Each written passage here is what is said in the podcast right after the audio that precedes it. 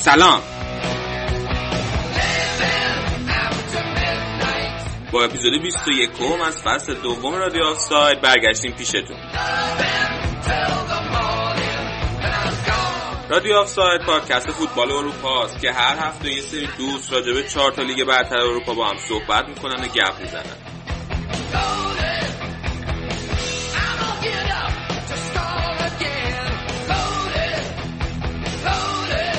امروز توی قسمت آلمان امیرزا و آراد راجع به وضعیت بایرن حرف می‌زنن.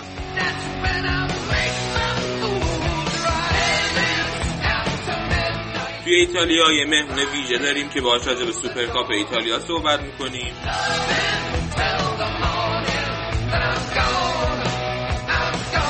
توی انگلیس مرتضی راجع به وضعیت چلسی زیر نظر ساری حرف می‌زنه.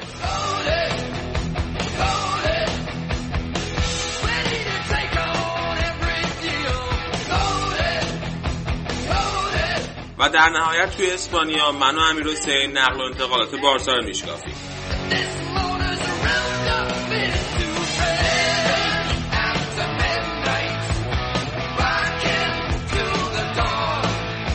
بریم و پرونده هفته رو گوش بدیم.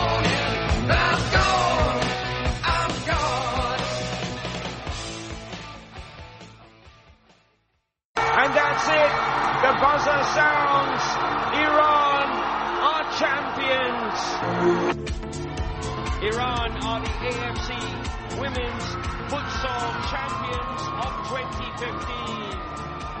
And they have been worthy.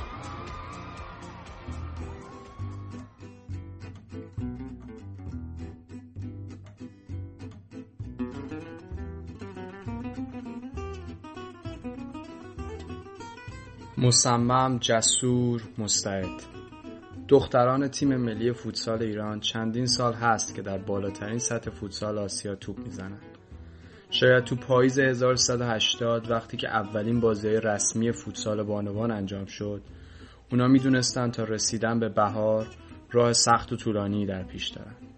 اما با همت دو نسل از دخترای فوتسالی و حمایت مربیاشون این راه رو آسون نشون دادن. شهرزاد مزفر که بین تماشاگرها به کاپلو مشهور شده یه بار و فروزان سلیمانی یه بار با شکست ژاپن در فینال به قهرمانی رسیدن. تو هر دو این قهرمانی ها علی سانی بی سر و صدا به عنوان مدیر تیم همراهشون بود. حالا اما دختران مستعد ایرانی مصمم هستند برای رسیدن به رویایی بزرگتر. با جسارت و پشتکار زیاد تمرین می‌کنن تا با غلبه بر روسیه و پرتغال و برزیل این بار قهرمانی جهان رو تجربه کنن.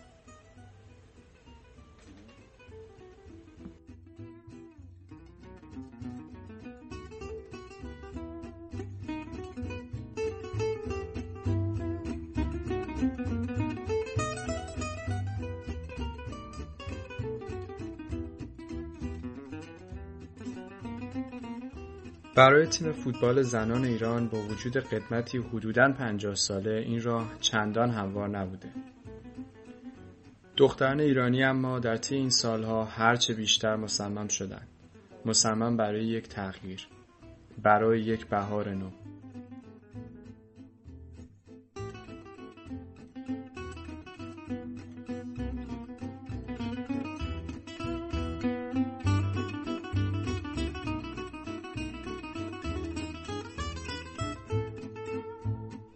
سال 1383 یعنی تنها 14 سال قبل تیم ملی بانوان تازه در حال شکل گرفتن بود. برای یک بازی با تیم ملی اردن. همون روزها کاترین خسرویار که 17 سال داشت برای اولین بار برای دیدن پدر بزرگ و مادر بزرگش از آمریکا به ایران اومد. کاترین که کت صداش می‌زدن از پنج سالگی استعدادش رو نه فقط در فوتبال بلکه در هاکی و دور میدانی هم نشون داده بود. و تو مدرسه از خودش رکورد داشت. هم تیمیاش می‌دونستن کتی آینده موفق ورزشی داره خانوادهش هم به خاطر استعدادش برای مسابقات المپیک آماده میکردنش. اما سفرش به ایران مسیر زندگیش رو جور دیگه ای شکل داد.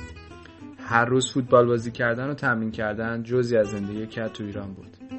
تا یه روز قبل از اینکه کت به آمریکا برگرده مربی تیم ملی بازیش رو می‌بینه و ازش برای شرکت تو تیم ملی که تازه کلید خورده بود دعوت می‌کنه. خودش میگه وقتی که ازت برای شرکت تو تیم ملی دعوت می‌کنن بدون درنگ باید قبول کنی حتی اگه 17 سالت باشه. این تصمیم برای همیشه آینده کاترین خسرویار رو تغییر داد. از اون روز تاثیرات زیادی رو فوتبال زنان ایران گذاشت. به پاس همه این تاثیرات کاترین خسرویار موفق شد تا جایزه بهترین مربی جهان رو در سال 97 از ورساک یونایتد دریافت کنه. مجده بهاری نو در فوتبال زنان باشه. و داستانی شنیدنی از هاش تو فوتبال خلق کنه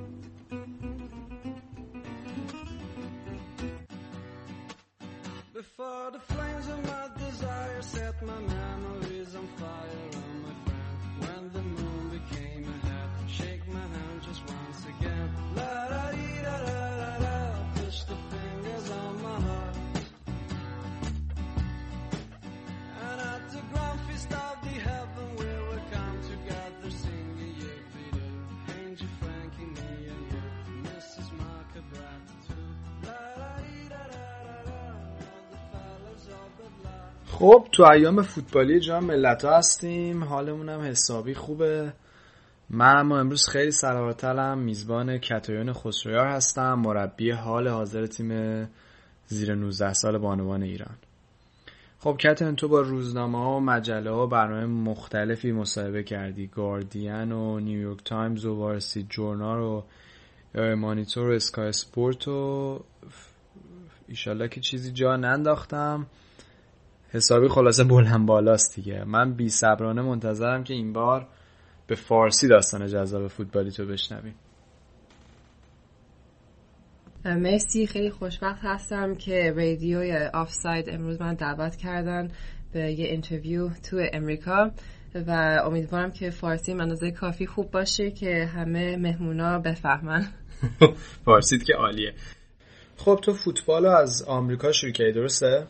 خب من کلا فوتبال رو از پنج سالگی شروع کردم تو امریکا تو ایالت اوکلاهوما. و فوتبال اونقدر معروف نبود تو اوکلاهوما ولی موقعی که من داشتم همین توی پله پله می‌رفتم بالا تونستم تو state team وارد بشم که آسون تر state های دیگه بودش.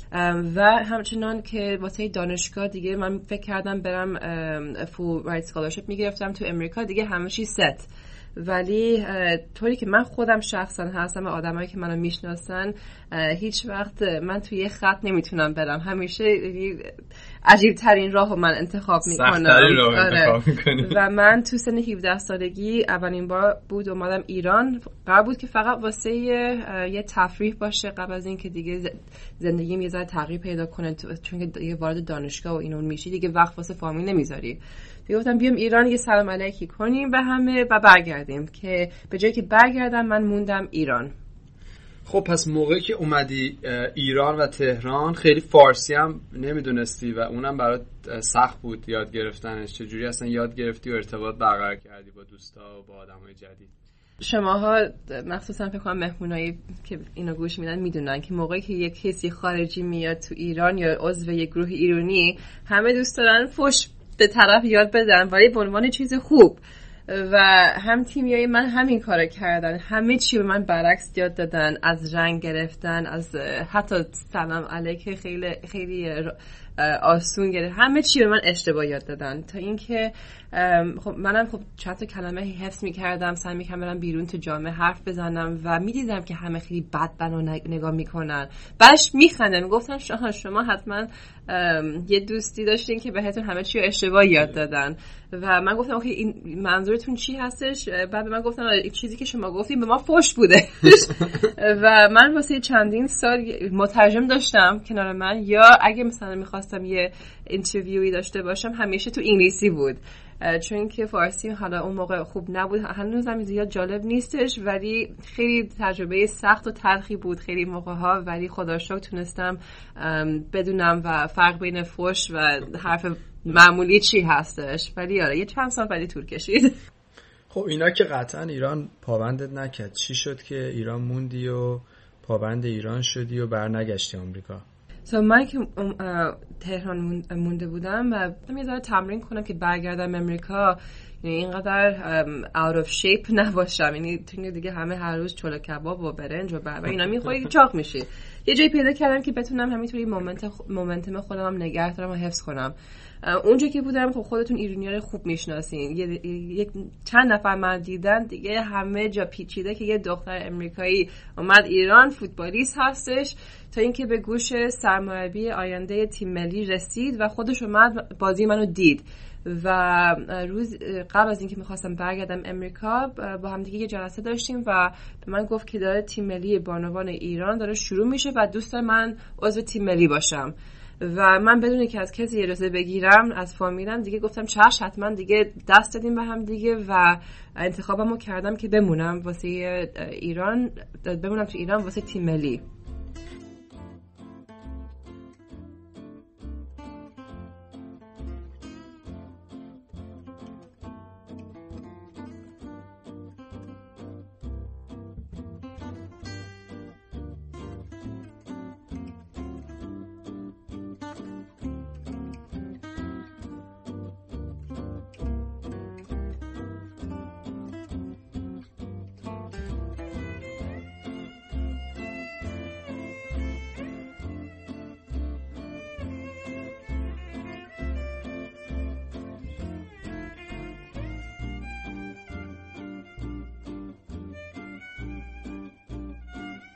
جمعه 8 اردیبهشت 1385 یعنی حدود یک سال و نیم بعد روزی تاریخی برای فوتبال دختران شد.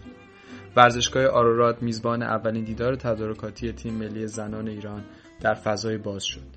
روزی که تیم دختران نوجوان ایران در دیداری دوستانه با دختران برلین بازی کردند. اما در دوران حضور کت تیم ملی روزهای سخت زیادی رو هم داشت. یکی از اون روزها وقتی بود که کت و همتیمیاش برای حضور در المپیک 2012 لندن تلاش می‌کردند.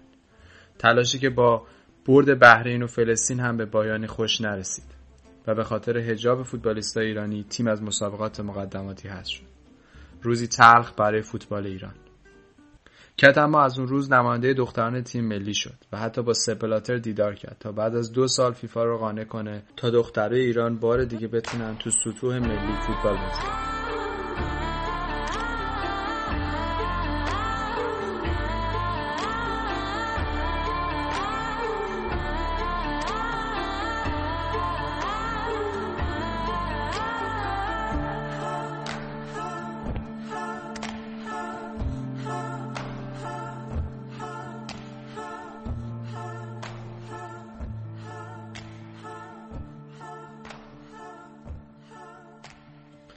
داستان حذفتون از المپیک رو بیشتر برام میگی. چی شد؟ اصلا یهو شما یه سری مسابقات انجام داده بودین بعد از مسابقات حذف شدین. چه اتفاقی افتاد دقیقا؟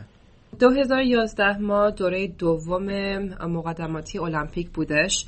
سو منظورم اینه که ما یک دوره رفتیم با هجاب و همه می‌دونستن این موضوع رو. بعد رفتیم استپ بعدی دوره دوم که ما قبل از این که بیایم تو زمین داور چهارم فیفا اومد و به ما گفتن که ما نمی‌تونیم بازی کنیم به خاطر حجاب.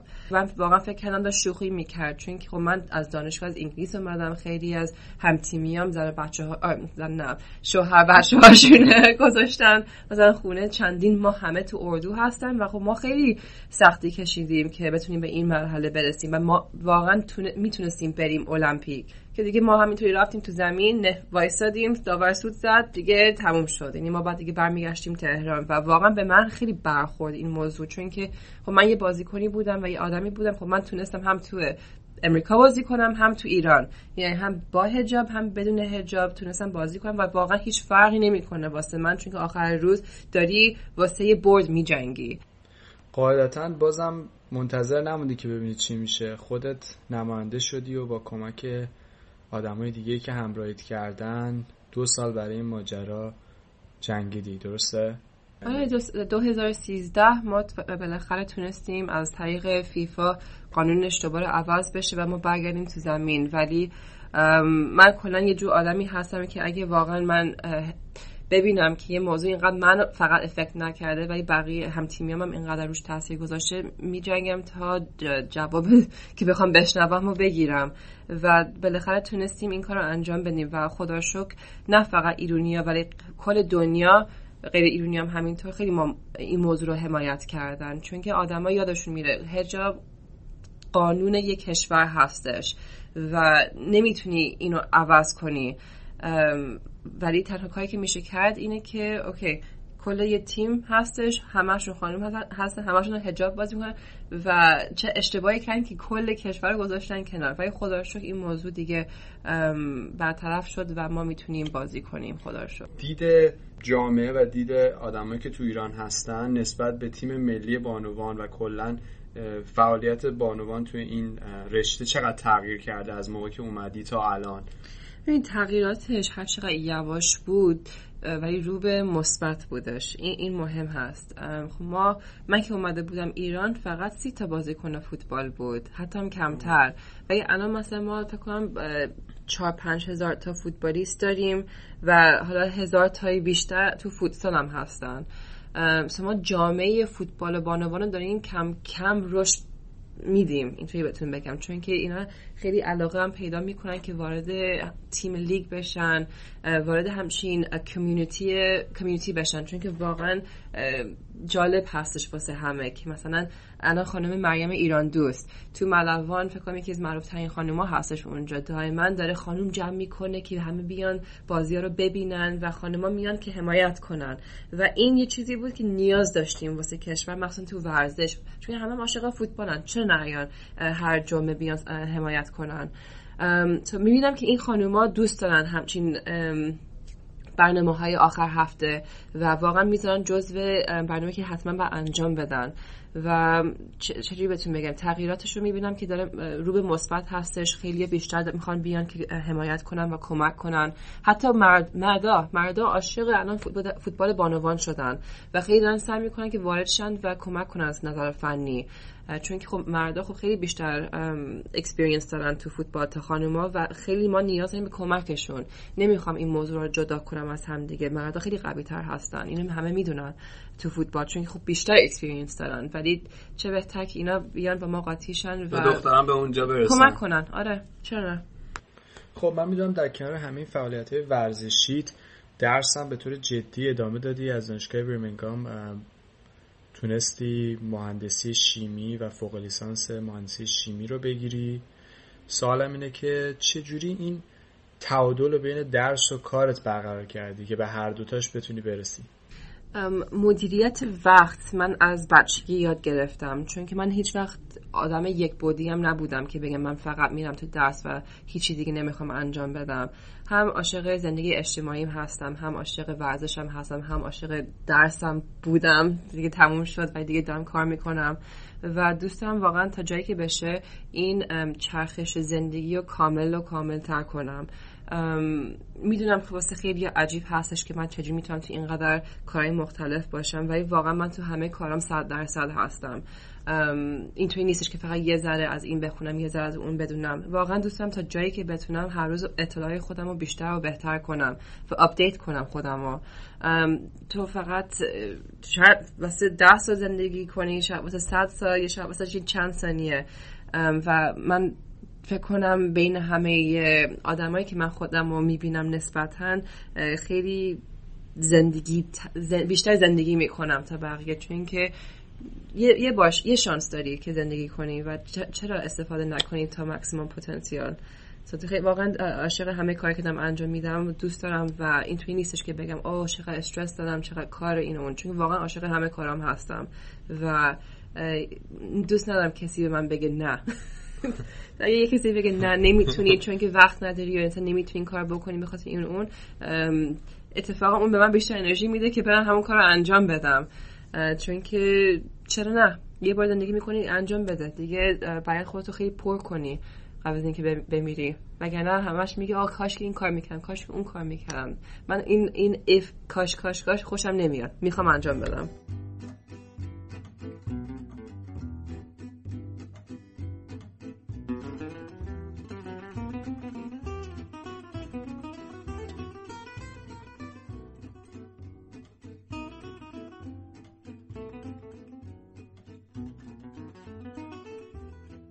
کت تو 24 سالگیش یه ماجراجویی تازه رو شروع کرد. جایی که بتونه باز تو فوتبال ایران فصلی تازه باشه. و این بار با مربیگری. دو سال بعد وقتی که فقط 26 سالش بود به اولین مربی ایرانی تبدیل شد که مدرک ای فیفا رو به دست میاره. تحصیلات مربیگری کرد در تیم ملی زیر 14 و 16 سال به قدری بود که برای اولین بار مردان موفق فوتبالی توجه ویژه به پیشرفت تیم ملی فوتبال زنان کردند. افرادی همچون حسین عبدی و کارلوس کیروش به پاس همه این تاثیرات کاترین خسرویار موفق شد تا جایزه بهترین مربی جهان رو در سال 97 از ورساک یونایتد دریافت کند.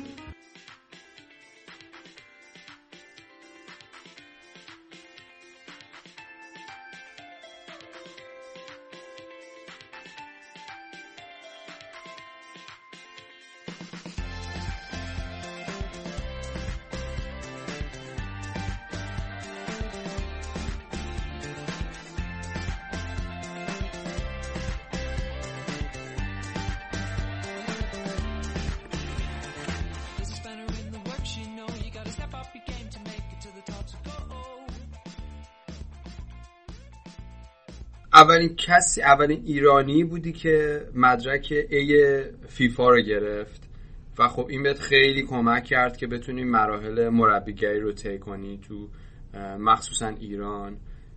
و خب اون تجربهش چجوری بود و چجوری ازش استفاده کردی و چجوری بهش رسیدی مهمتر اصلا این داستان خیلی خوبی هستش چون که خیلی نمی‌دونن که من کیش اصلا شروع کردم مربیگری و من 20 من 2010 شروع کردم. خیلی جوان بودم ولی من توی یه برنامه تو خود AFC بودم. و انتخاب شدم تو این برنامه که دو سال هستش که از سی که گرفتی نامینیت میشی میری واسه این کلاس دو سال واسه بی. و باید زیر سی سال باشی و باید فوتبال کریتون در یه حد خیلی بالایی باشه که بتونی تو این پروگرام باشی. و تونستم تو این برنامه یعنی یکی کلاس باشم یعنی بین مرد و زنا این خیلی برنامه خوبی بود چون که ما مدیر مدرس ببخشید خیلی عالی داشتیم از همه جای دنیا. من تقریبا همه جای آسیا رفتم به خاطر این برنامه و استایل فوتبال مربیای مختلف دنیا آشنایی پیدا کردم تا اینکه من خودم ببینم من خودم چی دوست دارم. حالا من از یه چیزایی از اصلا مربیای چین و کره و ژاپن خیلی خوشم میاد و خیلی از نقطه های مثلا تاکتیکی از من مثلا اروپا هم انتخاب کردم. حالا یه چیزی یه چیزی قاطی کردم که دیگه این میشه فیلسوفی من تو فوتبال. ولی خیلی فکر کردم من همینطوری شبانه روزه مدرک ایمو گرفتم و یا مثلا چه می‌دونم پول دادم که اینو بگم. و این نیستش. آره همه بود. واقعا 6 سال طول کشید. 6 و نیم سال طول کشید که من این مدرکمو بگیرم. و من هر دو ماه واسه سه هفته تا 6 هفته من تو این کلاسا بودم. پنج صبح بیدار می شدیم می رفتیم سر تمرین واسه practical برمیگشتیم کلاس تئوری دوباره practical دوباره تئوری بعد دیگه بعد هی کار می‌کردی. قطعا پشتکار خود ولی تو همه این چیزا رو به دست آوردی. چرا بعد تصمیم نگرفتی برگردی شاید تو فوتبال آمریکا که اینقدر فوتبال قدرتمندی قهرمان جهان شده و تو ایران موندی؟ چی رو می‌خواستی تغییر بدی؟ هدف چی بود؟ این هم خیلی سوال عالی هستش. خب من این کلاسایی که تو آسیا رفتم به خاطر ایران رفتم. ما فوتبال بانوانمون هنوز به جایی نرسیده که حتی تو آسیا بتونیم تاپ 5 باشیم. حالا من هدفم این بودش خب ایران اینقدر تالنت داره اینقدر بازیکن داره اینقدر آدما عاشق فوتبالن. چرا فوتبال بانوان نتونه به اون لولای بالا برسه؟ و خب من هدفم همیشه این هستش که ایران رو چجوری می‌تونم جزو بهترینا بکنم. حالا هر جای دنیا که هستم همیشه اینقدر تعریف می‌کنم که طرف همیشه می‌پرسه گفت مثلا تو ایرانی هستی؟ امریکایی چی هستی؟ خب من دو تاشون هستم ولی امریکا فوتبالش فوق العاده است و همیشه فوق العاده میمونه. ایران هنوز به اونجا نرسیده ولی کمک لازم داره. ولی من خیلی دوست دارم که این شروع و این کمک رو بتونم به ایران بدم که اینا بتونن به اون به اون هدفی که من در نظر دارم می‌گیرم برسه. اونم جام جهانی هستش. ولی نه فقط یک بار. می‌خوام مثل امریکا هر چهار سال بره. می‌خوام هر جایی که برم مثلا اون کشور واقعا بترسه که با همچین تیمی بازی کنه. و من میگم که اگه پشت کار ایران درست باشه مثل مثلا پشت کار مثلا فوتبال امریکا یا حتی فوتسال خود ایران فوتسال بانوان فوق العاده است تو آسیا. چرا نتونیم انجام بدیم؟ متاسفانه مشکلی که من الان می‌بینم اینه که ما برنامه ریزی نداریم و همه فکر می‌کنن که شب روز شبانه روزه ما می‌تونیم موفق شیم. اون پشت کار ما نداریم. ولی من دارم اینو به دخترهای تیم ملی دارم یاد میدم که پشت کاره که شما رو موفق می‌کنه. نه فقط برو یه هفته برو با یه چند تا توپ بزن و فردا می‌تونی مثل الکس مورگان یا ابی وان بک بشی. واقعا باید خیلی تلاش کنی تا بتونی برسی به یک جای موفق. در نهایت یه جایزه وردساک یونایتد هم گرفتی به خاطر همه تلاشایی که درباره فوتبال داشتی. درباره اونم می‌تونی صحبت کنی؟ بله من توی نامینیشن برترین مربیای دنیا شدم و نامزد بین یه دختر از فکر کنم بلاروس بود یه دختر از هلند و من. که من انتخاب شدم آخرش و جایزه رو بردم به عنوان برترین مربی وومن ساک یونایتد و ممنون هستم که همه تونستن کارهایی که دارم انجام میدم از قبل و الان دیدن و امیدوارم که بتونم ادامه بدم و همه رو خوشحال کنم. من یک, یک سری بازیکن هستن که توی چارچوب تیم ملی بزرگ شدن از این 14 سال. یه سری دختر خودم میرم پیداشون می‌کنم. یه سری دختر از فوتسال پیدا میشن که مثلا زیاد هیکل و فرم فوتسالی ندارن سو میرمشون سمت فوتبال. و خیلی از بازیکنان من همینطوری پیدا می‌کنم توی خیابون تو تو, تو کوچه دارن با پسرها بازی می‌کنن و چقدر خوبم دارن بازی می‌کنن. تو من زیاد خودم رو نمیبندم که چجوری می‌خوام بازیکن پیدا کنم چون که هنوز ما آکادمی و از این حرفا نداریم که بتونم از اونجا انتخاب کنم. سو کار من یک طور شده که خیلی خاکی تر میشه حساب کرد که میرم با دنبال بازی کن. و خیلی از موقع ها آشناهای مختلف یعنی همه تو ایران فکر کنم شماره منو دارن. هم هم زنگ می‌زنن یا واتساپ میدن که عکس میفرستن فیلم میفرستن از بازی کنه که دارن تمرین می‌کنن. و همه مشخصا که ببینم مثلا می‌تونم بیام حتی اونجا دعوت میشم که برم بازیکن ببینم و اگه دیدم که اوکی هستش و پتانسیل داره میرمش دعوت می‌کنم چند تا اردو تیم ملی. خب ولی الان اگه یه دختری خیلی علاقه من باشه به اینکه فوتبال خودش نشون بده از سن کم چجوری می‌تونه این کارو بکنه؟ so, خیلی از این دخترها خدا شو که اینستاگرام تو ایران هست. چون که من فکر کنم روزی حداقل 10 تا 15 تا مسج از همه جور همه سن فوتبالیست من می‌گیرم که ما چیکار باید بکنیم تو کجا باید فوتبال شروع کنیم. و اگه استانشون مثلا دوستای من مربی هستن سریع معرفیشون می‌کنم به اونجا. یا حتی لیگ یا حتی تیم که تست بگیرن. که ببینیم مثلا در چه حد هستش این بازیکن و آیا پتانسیل داره تو تیم ملی بازی کنه. اگر نداره بره تو خود لیگ بازی کنه تا خودشو بتونه بهتر کنه. فوتبال آقایان هم کمکی کرده به این. ماجرا یعنی تیم ملی و تو ردای مختلف مربیا کمکی کردن آره خیلی مربی های مختلف خیلی منو کمک کردن تو فقط نه از تیم ملی ولی از جاهای مختلف ایران. ولی یه چیزی خیلی جالب هستش اینه که خب ما تو همون مرکز تمرین می‌کنیم که آقای کیروش و تیم ملی آقایون کار می‌کنن دقیقا. بعد خب خود آقای کیروش و آقای آقاجانی همیشه دائما میان تمرین ما رو نگاه می‌کنن دوستان آنالیز کنن نکته های خوب مثبت و ضعف من همیشه میگن که من دائما روش کار کنم و آقای خود آقای کیروش خیلی از نظر مدیریتی هم به من کمک کرد که من چجوری می‌تونم مدیر قوی تر و بهتری بشم. حالا یه داستان جالب این هستش که ما چند ماه پیش اردوی داشتیم همزمان با تیم ملی آقایونمون. حالا فکر کن من بازیکنام هیچ وقت آرایش نمی کردن تا اینا بیان. و اینا هیچ وقت پا نمی اینقدر صورتی نمی دویدن تا اینا از ما رد می شدن و به یک جایی رسید که به آقای کیروش گفتم می‌تونی به تیمت بگی که خیلی یواش مثلا از, از زمین ما رد بشه که من یه تمرین فوق العاده ای از اینا بتونم بگیرم. دارم یک سرعت های یه تکلای یه شوت های یه سات های اینا انجام می‌دادن که اصلا تا حالا خودشون هم فکر نمی‌کنن بتونن انجام بدن. So این, این خیلی مهم هستش که آقایون کنار خانوما کار کنن چون که کمک می‌کنه. واقعا کمک می‌کنه. نمی‌دونم چرا ولی یه انگیزه خاصی بهشون میده. مخصوصا موقعی که می‌بینن یه همچین تیمی که رفته جام جهانی و همچین اکسپریانس دارن میان اینا رو تشویق می‌کنن. این خیلی مهمه. نه فقط اون ولی مردای کشور خودت دارن تشویقت می‌کنن. این این حتی یه, مربی مرد من بگه آفرین خیلی خوب انجام کارت انجام دادی میدی خب من خوب انرژی خیلی خوبی می‌گیرم. نه فقط مرد ولی خانم اینا به من بگه خب همه مثبته. آدم انرژی مثبت هر چقدر بگیره واسه خودش خوب هستش. خب به عنوان سوال آخر دوست دارم بدونم تو لحظه که شاید تو این مسیری که اومدی خیلی سختیایی بوده و شاید موفق نمی‌شدی شاید زمین میخوردی اون چی بود که بهت انرژی می‌داد انگیزه می‌داد دوباره بلند شی و دوباره این مسیر رو دنبال کنی؟ این سال خیلی خوب و سختی هستش ولی چیزی که من می‌تونم خوب توضیح بدم اونم تو فارسی اینه که هدف. اگه هدف داری هیچی تو نمی‌تونه بندازه پایین. و هدفت با اینقدر خوب و بزرگ باشه که مثلا هر چی تو رو بندازه پایین تو دوباره می‌خوای پاشی و دوباره واسهش بجنگی چون که انگیزت داره اجازه میده که به هدفت برسی. اگه حالا یه دو تا چیز تو رو بندازه پایین تو زمین مثلا پا نشو همونجا بمون. ولی اگه تو اون انگیزه اون هدف اون انرژی داری و مطمئن هستی به یک روز می‌تونی به اون برسی خب پاشو. تا جایی که می‌تونی پاشو. چون که زندگی این نیستش که همه چی راحت و خیلی سموث واسط بره.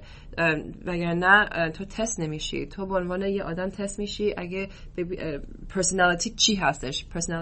شخصیت چیه؟ شخصیت قوی داری یه ضعیفی داری؟ بعد ببینی که کدوم یکی هستی و چیزی که تو در نظر داری می‌گیری واسه زندگیت مهم هست یا نیست؟ چقدر می‌تونه آدم رو روش اثر بذاره یا نمی‌تونه بذاره؟ خب من همین چیزا همیشه در نظر می‌گیرم. واسه همون انگیزم و هدفم خیلی واسه من مهم هستش. نه فقط تو زندگی فوتبالم ولی تو زندگی شخصی هم همینطور. خب کلام پایانی این پرونده قطعا از آن خودت هستش چون الهام بخش خیلی از دختره ایرانی بودی و مطمئنا در ادامه راه خواهی بود. مرسی. واسه اینکه از دعوت هم کردین حالا می‌دونم که الان دوتامون تو امریکا هستیم و دوتامون ایرونیای اصیل هستیم و عاشق فوتبالمون فوتبال کشورمون هم هستیم و واقعا امیدوارم که همه بعد از این برنامه بیشتر پیگیرشن در مورد فوتبال بانوان نه فقط تیم زیر 19 سال ولی همه رده ها چون که ما فقط نیاز داریم به حمایت همه. حتی یه فیلم نگاه کنی در مورد تکنیکمون یا حتی بازیمون رو دنبال کنی این خیلی واسه ما مهم هستش. و بدونیم که آدمایی مثل من خیلی زیاد هستن که می‌خوان به فوتبال کشورمون کمک کنن و ما خیلی نیاز داریم از حمایت همه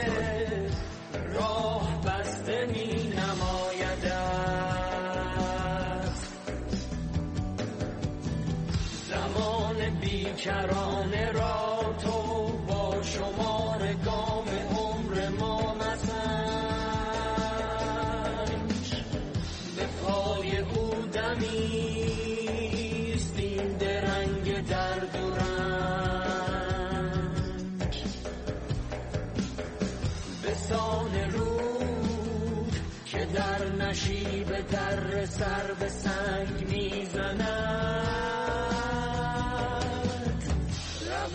زنده باش امید هیچ معجزی ز مرده نیست زنده باش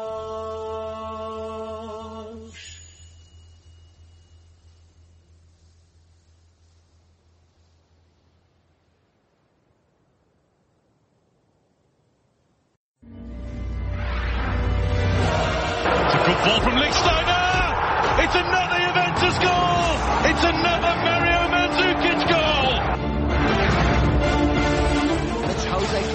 takes the corner. Koulibaly! He's done it!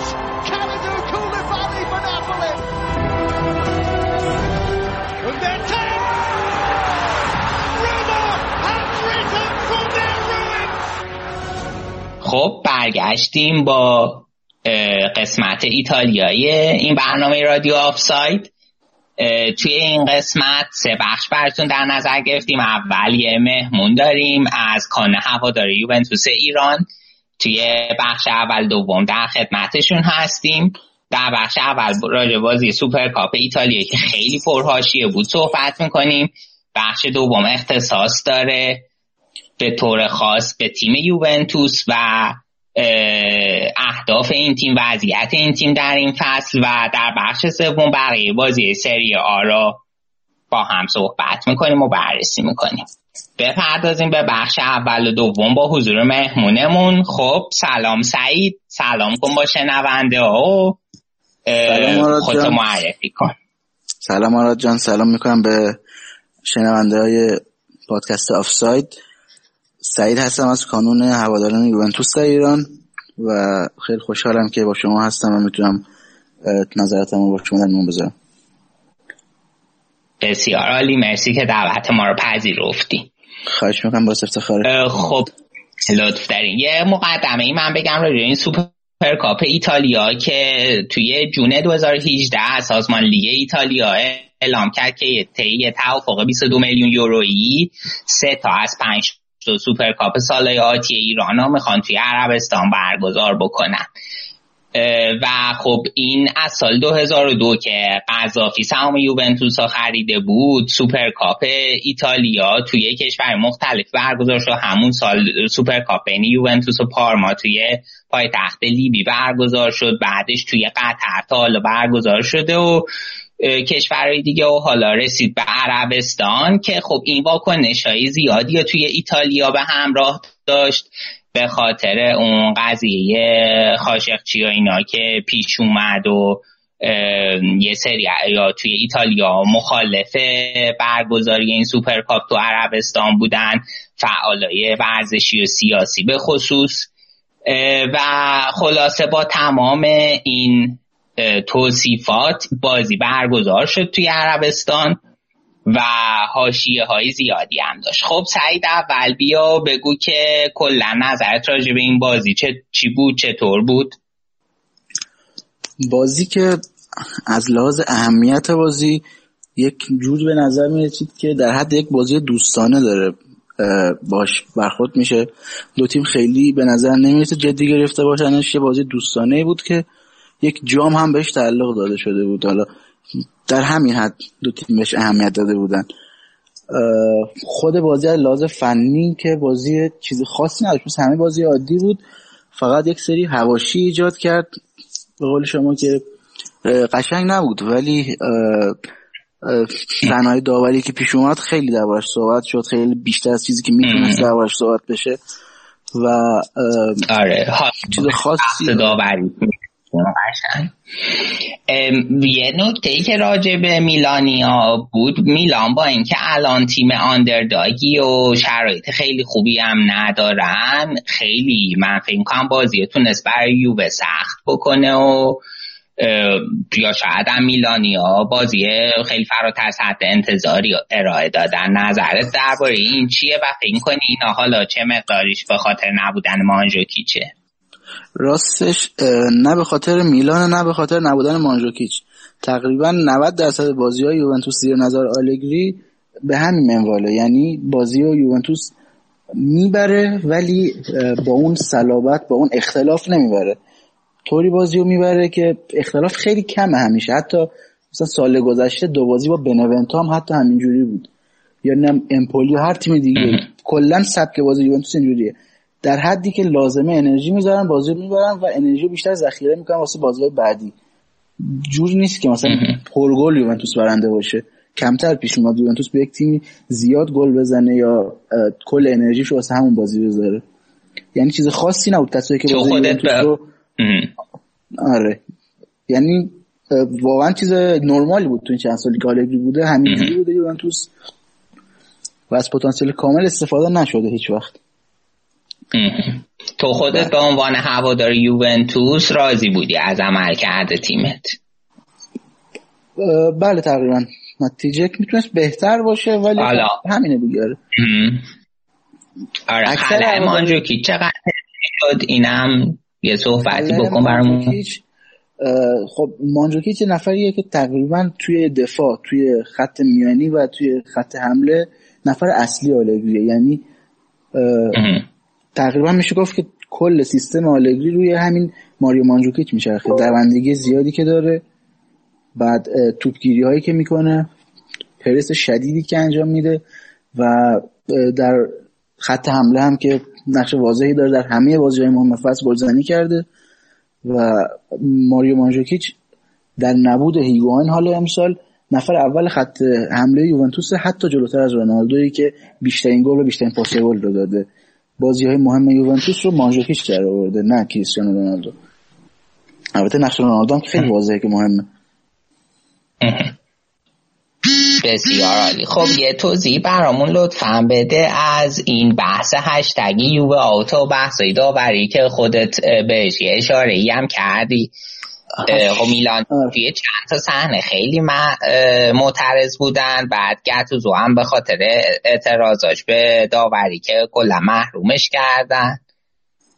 بله کلا توی ایتالیا ستون موویاله گادزتا نقش برنامه نود ایران رو داره در مسائل داوری.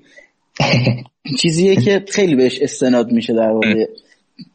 بیش از حد بهش استناد میشه و این ستون روزنامه گادزتا که اتفاقا چاپ میلان هست و سابقه تقریبا حالا اسم دشمنی که نگیم ولی سابقه تقابل و تضاد با یوونتوس رو داره هم حتی اشاره کرده که تنها اشتباه های مسلم داور پنالتی نگرفتن خطای هند زاپاتا منفی یوونتوس و عدم اخراج ماتویدی بوده. یعنی باید ماتویدی اخراج می‌شد و پنالتی زاپاتا گرفته می‌شد. درباره آفساید و خطای امرجان نظر ستون ارزم بزرگتون موویاله که من صحنه آهسته میده این بود که باید داور ادامه می‌داد که وار رو چک کنه. نگفتن خطا هست خطا نیست یا چیزی خاصه دیگه. همین دیشب بازی رومو تورینو رو هم اگه دیدین یا نه دو تا پنالتی برای روم گرفته نشد. یعنی چیزی هست که ضعف داوری تو ایتالیا وجود داره. ضعف داوری وجود داره ولی اینکه حالا به فساد ربطش میدن شاید بگم بیش از حد اشتباهه. چون برای یوونتوس هم داوری افتضاحی وجود داره. همین بازی قبلی ما سمدوریا یه پنالتی از امرجان گرفته شد که واقعا درکش برای من سخت بود که چه جوری مثلا همچین صحنه یا هند تشخیص داد داور. درباره خب، یووه با وار نگاهش نکردین صحنه رو. صحنه رو چون یعنی ببین بعضی ها مثلا خب صحبتشون اینه که چرا یه سری صحنه ها سلیقه ای با وار کنترل میشه. نه صحنه یعنی- همشون بلا استثنا با وار کنترل میشه. همه صحنه ها رو وار کنترل می‌کنه. منتها نظر داور وار اینه که مثلا اگه داور وار موافق نباشه اون موقع است که به داور اصلی اطلاع میده که اینجا من با شما مخالفم شما بیا دوباره چک کن. داور وار داور سرشناسی بود. مارکو گویدا بود. داوریه که داور وسط خیلی از بازی مهم ایتالیا بوده. داور وار سر صحنه ازم بزرگتون سر صحنه امرجان و کنتی پنالتی تشخیص نداد. از چندین زاویه می‌تونست تماشا کنیم داور اصلی هم پنالتی تشخیص نداده. وقتی دو نفر هم نظر هستن خب طبیعتا بازی نگه نمیدارن. ولی سر آره. سر آفسایده اشتباه کمک داور بود. اش... کمک داور. پرچم رو بالا برد و خب اون موقع دیگه پرچم بالا رفته دیگه. وار می‌تونه نمی‌تونه چیزو چک کنه که بازی دوباره ادامه بدن. اون آفساید هم خودشون نمی‌دونم چه جوری میگن اون تو گل میشه چون فاصله یک فوترونه که خیلی دوره و نمی‌دونم. حالا گل مسلم محسوب نمیشه تو هیچ جایی. یعنی اون مثلا بازیکن خطا می‌کرد اخراجش نمی‌کرد چون گل مسلم نبود مثلا. بعد آخه مثلا یه سری ها توی شبکه های اجتماعی اومدن این اون صحنه که می‌گفتن با قرمز می‌گرفت و با صحنه ای که اه، فرانک کسیه یه همچین خطایی بله. کرد و اخراج شد مقایسه می‌کنن و خیلی دو بله.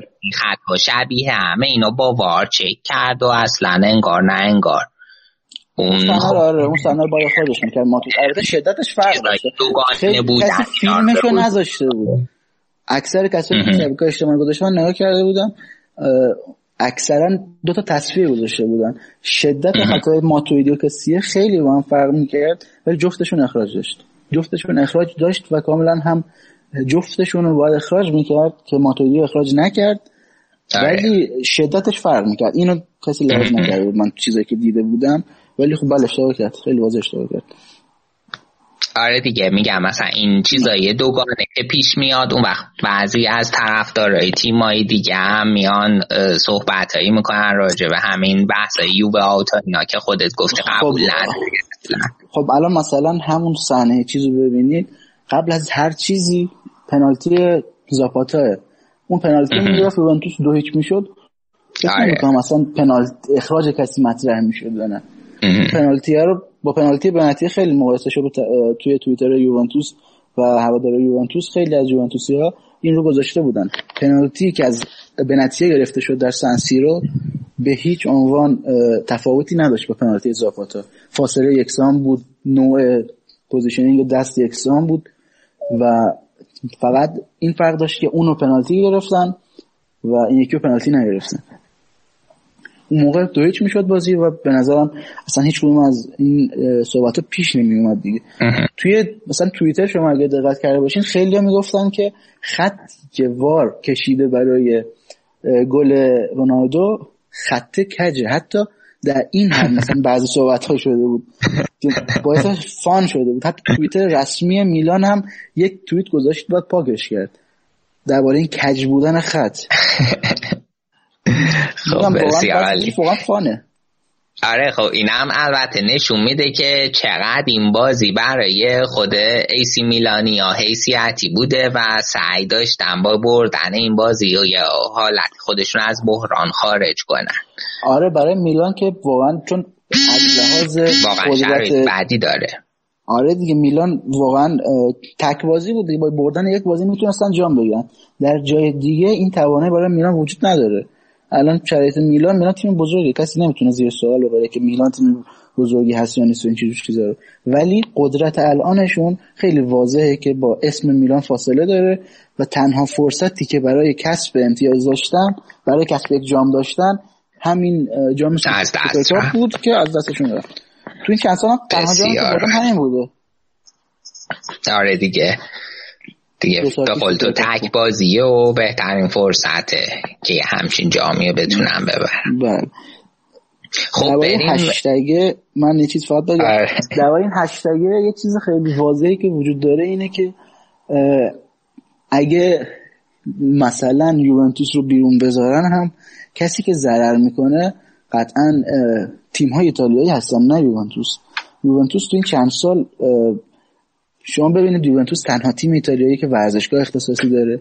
یوونتوس تنها تیمیه که از اسپانسرهاش در حد تیم‌های لالیگا و بوندسلیگا و خب طبیعتا پایینتر از تیم‌های مطرح انگلیس درآمد داره کسب می‌کنه. یوونتوس تنها تیمیه که در هر زمینه اسپانسر داره کسب می‌کنه واسه خودش.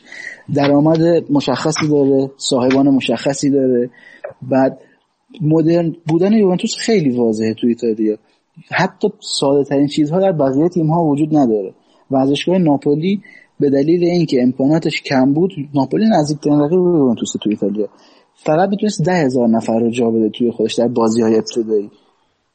بقیه ورزشگاه در حال تعمیر شدن بود ورزشگاه سان پائولو این شرایط ایتالیاست ایتالیا الان واقعا تیمشون به جام جهانی نرسید تیم ملی ایتالیا. لیگ ایتالیا از تیم های ضعیفی تشکیل شده. کشور ایتالیا فوتبالش داره به خاطر مدیرهای پیر و کلمه نفهم درست نیست. من نمی‌دونم چی بگم. ولی واقعا نمی‌دونن. مثلا یک مربی رو استخدام کردن برای تیم ملیشون گفتن حالا کمتر پول بدیم به جام جهانی که می‌رسیم. بعدا مربی خوب میاریم فوتبال ایتالیا از عدم مدیریت داره رنگ می‌بره و تنها تیمی که این وسط مدیر داره یوونتوسه که داره ثمرش رو می‌بینه. حالا به چیزهای دیگه رفت میدن. خیلی واضح می‌تونن ببینن. الان قرارداد یوونتوس با آدیداس از قرارداد همه تیم ها روی همدیگه تو ایتالیا بیشتره. خب این پوله که باعث میشه که یوونتوس قدرت بگیره بازیکن های بزرگتر بخره. مدیریت غلط و مدیریت صحیح. حالا نمی‌خوام ببینن چیز دیگه است. آره دیگه مدیریتش خیلی خوب بوده چکی نیست. موفقیت یوونتوس توی این چند سال اخیر خودش بهترین پاسخه به این موضوع. حالا اگه موافق باشی بریم سراغ بخش دوم در مورد یوونتوس این فصلی کم صحبت کنیم. من خودم واقعیتش تخصصم آلمانه. حالا بچههایی که گوش میدن پادکست ما رو می‌دونن و امروز چون که بچه ها نیستن بخش ایتالیا رو به دست گرفتم. دوتا آلمانیایی یوونتوس خدیرا و امره جان. امره جان که خب از لیورپول با مصومیت کمر اومد و اخیرا برگشته و به نظر می‌رسه که خوب توی ترکیب جا افتاده. نظرت راجع بازی امره جان چیه؟ امره جان بازیش همونجوری که گفتی واقعا خوب بوده. راضی بودن هواداری یوونتوس از نوع بازیش. ولی چیزی که خیلی مرس یعنی واقعا واضحه توی بازیش اینه که وقتی که آلگری تو پست شماره 8 ازش استفاده می‌کنه توانایی‌هاش نصف میشه. جلوی مدافعین تو پست شماره 6 واقعا خیلی خوبه. یعنی واقعا مچ میشه با همه بازیکن‌ها توی ترکیب قشنگ میشینه. ولی شماره 8 که بازی می‌کنه یه خورده سطحش پایینتر میاد. امسال هم بدشانسی که داشتیم بود که مصوم شد و این مصومه مسئولیتی که براش پیش اومد یه خورده شاید اون فرایند جا افتادنش رو طولانی تر کرد. بنتانکور از دقیقا همین مسئولیت امروجان رو خیلی را تونست استفاده کنه و خودش رو فیکس کنه. این فرصت می‌تونست به امرجان برسه. چون همون جوری که اول فصل حد زده می‌شد آلگری امرجان واسه ترکیب اصلیش می‌خواست. می‌خواست امرجان رو شماره 6 بذاره که بتونه پیرانیچ رو یه پست جلوتر ببره و بونوشی هم برای همین اصلا خریده شده بود که خلاقیت عقب زمین رو با اومدن امرجان بتونن حفظ کنن که وقتی امره اومد اون فرد خلاق باز در عقب زمین که بونوچی هست وجود داشته. باشه ولی خب, آره خب شد. توی آلمان هم همین پست شیش بازیش میدن و توی این پسته که خیلی شاخصه. حتی خب بازیکن جوونی هم هست و خیلی حالا آینده داره می‌تونه خیلی. بمونه. خدیرا اما خدیرا واقعا فکر نکنم کسی ازش راضی باشه توی یوونتوس. خدیرا تقریبا ضعیفترین بازیکن امسال یوونتوس بوده. کم بازی کرده چون مصوم بوده ولی خب کماکان آلگری بهش اعتقاد داره ولی نه مثل قبلا. سه چهار بازی آخر می‌تونست بازی کنه ولی بازی نکرد. که با توجه به اینکه آلگری حتی توی بازی های دوستانه هم خیلی رو ازش نمیگذره و زیاد بهش بازی میده اینکه چند بازی آخر بازی نکرده شاید نشونه این باشه که اون اعتماد قبلی رو به خیلی نداره. آره واقعا هم خیلی افته محسوسی کرده. اصلا قابل مقایسه با اون خیلی رایی که توی رئال مادرید بود نیست. خیلی سال اولش توی یوونتوس هم واقعا راضی کننده بود. کمتر یوونتوسی بود که ازش راضی نبود. ولی از یک جایی نم به خاطر مسئولیت به خاطر مسنتر شدن یا به خاطر هر چیزی که بود واقعا افت کرد. مثلا بازی داشتیم که سه بازی روی هم به 20 پاس در زمین نمی‌رسید. یه بازی معروفی وجود داره نمی‌دونم شنیدین نه بازی با فیورنتینا که دوازده پاس داشت صفر شوت صفر همه چیز صفر. هیچ کاری نکرد دوازده پاس بسیار عجیب بود. دقیقه شستم تعریفش کرد خیلی عجیب آلگری خدیرا رو بکشه بیرون. آره خب. دو سال آخر واقعا خوب نبود. جالب بود. خب یه بحث دیگه ای که می‌خواستم باد بکنم در مورد اینه که شما الان ساندرو کانسلو رو دارین که دوتا از بهترین فول بک های اروپا هم. من امروز داشتم اخبار میدم ظاهرا دار میانم می‌خواد از منچستر بیاد یوبه بله بعد بله یکی دیگر رو هم که گرفتیم چقدر بازیکن توی این پست مدافعی کنار می‌خواد؟ امسال اسپینات زولا رو از آتالانتا جذب کرد یوونتوس یعنی قرضش رو تموم کرد که برگرد به تیم اصلی. منتها ربات صلیبی پاره کرد و چند هفته اول فصل رو از دست داد. بعدم که خب وسط فصل نمی‌تونست تو بازی های مهم به اضافهش کنه به ترکیب این شد که کم بازیگیرش اومد و با توجه به مسئولیتش اگه الان بازی نکنه احتمالا دچار افت سطح بشه. برای همین باید بره جایی که بازی کنه. می‌خوان قرضش بدن به بولونیا. و با رفتن اسپیناتزولا یه وینگ جدید لازم بود که تصمیم گرفتن که دارمیان رو بخوام که به نظر من خرید خیلی خوبی هم هست. خرید بدی نیست به نظر من. چون قرضیه بعد تجربه حضور تو ایتالیا رو داره. بازیکن چند پسته ایه ولی نیمکت خوبه. بازیکن ارزون تر از این لیگیشون نمیاد چون وینگ بک های یوونتوس ساندرو و کانسلا هستن. اصلیش که تو همونجور که گفتی واقعا سطحشون هم واقعا بالا بوده. افزایش سطحی که نسبت به پارسال تو این پست داشتیم محسوس بوده.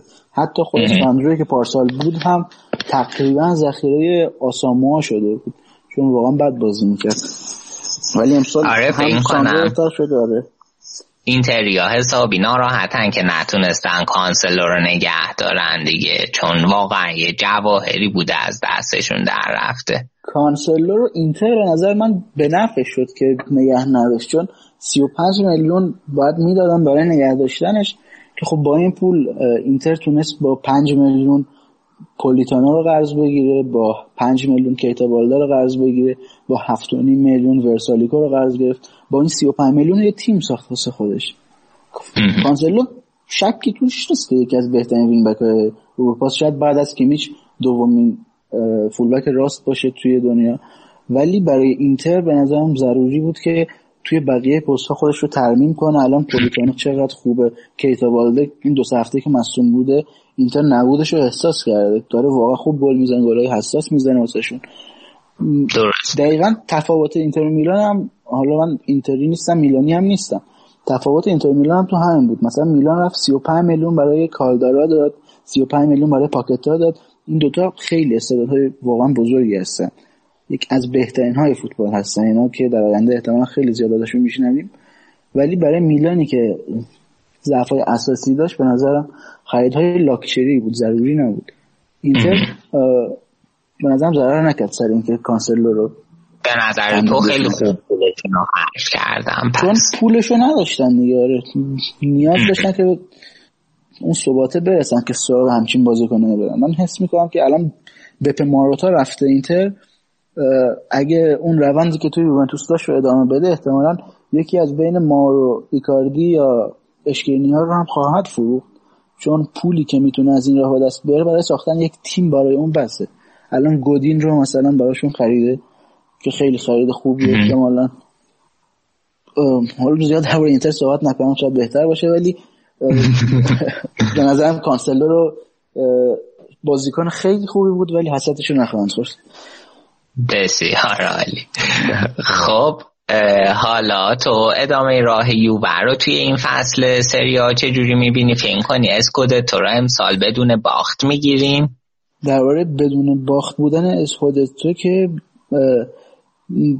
فکر نمی کنم من راستش رو بخواد یک یا دو باخت رو توی ادامه فصل می‌تونم ببینم یوونتوس مخصوصا توی سن پائولو جلو ناپولی یا یه بازی که مثلا قبل از یه بازی مهم تو لیگ قهرمانان شاید اگه پیش بیاد با تیم دوم اگه بره تو زمین احتمال داره که نگیره آره. اتفاقا این قسمت بعدی حرفمه که فکر می‌کنم با تجربه خرید رونالدو هدف اصلیه که یوونتوس امسال گذاشته قهرمانی لیگ قهرمانانه درسته؟ هدف اصلی یوونتوس 100 درصد لیگ قهرمانان پارسال هم هدف اصلی یوونتوس لیگ قهرمانان بود. ولی شاید امسال دیگه هر چی داشت و نداشت رو گذاشت که واسه لیگ قهرمانان.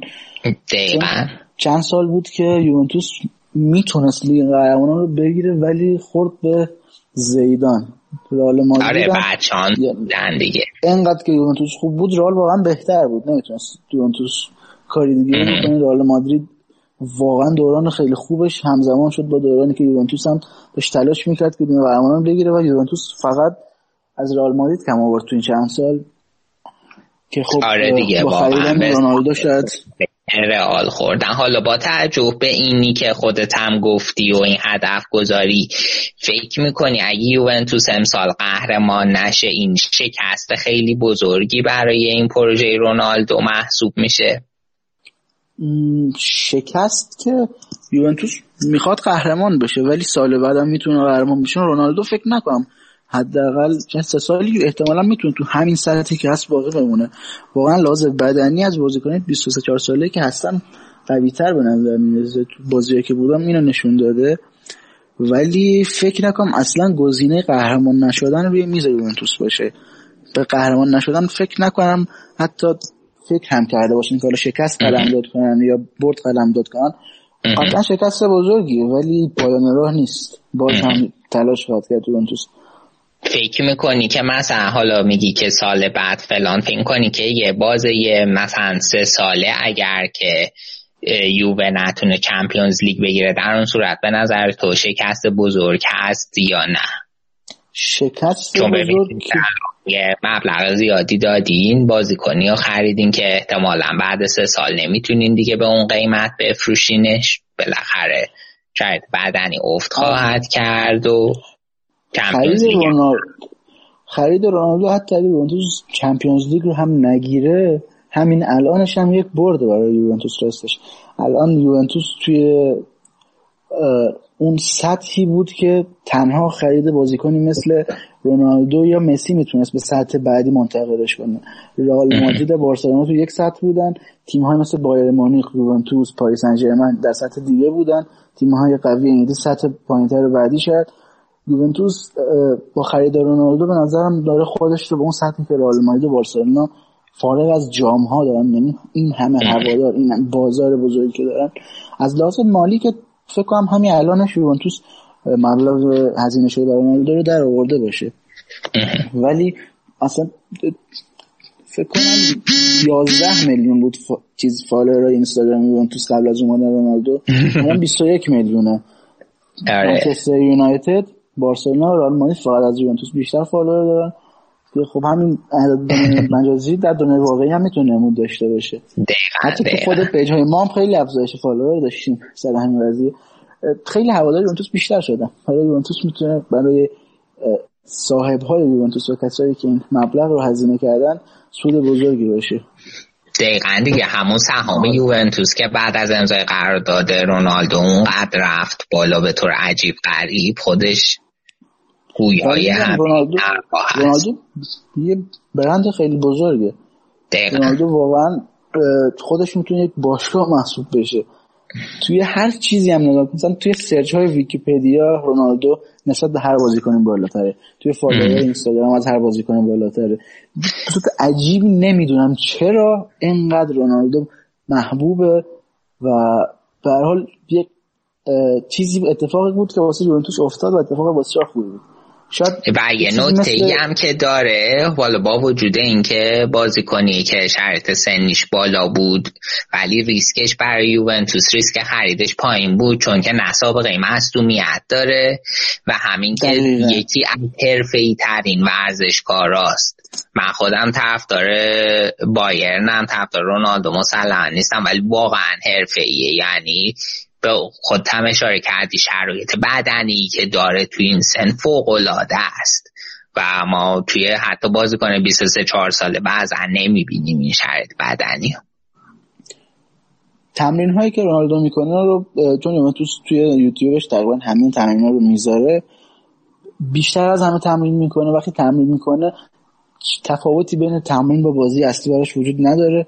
به صورت عجیبی برای هر تمرین انگیزه داره. حتی بازیکنی مثل موسکین 18 ساله هم اونجوری برای تمرین کردن انگیزه نداره هر تمرینی که جوان‌ترا مثلا انگیزه بیشتری داشته باشن. ولی خود عجیبی رونالدو انگیزه داره.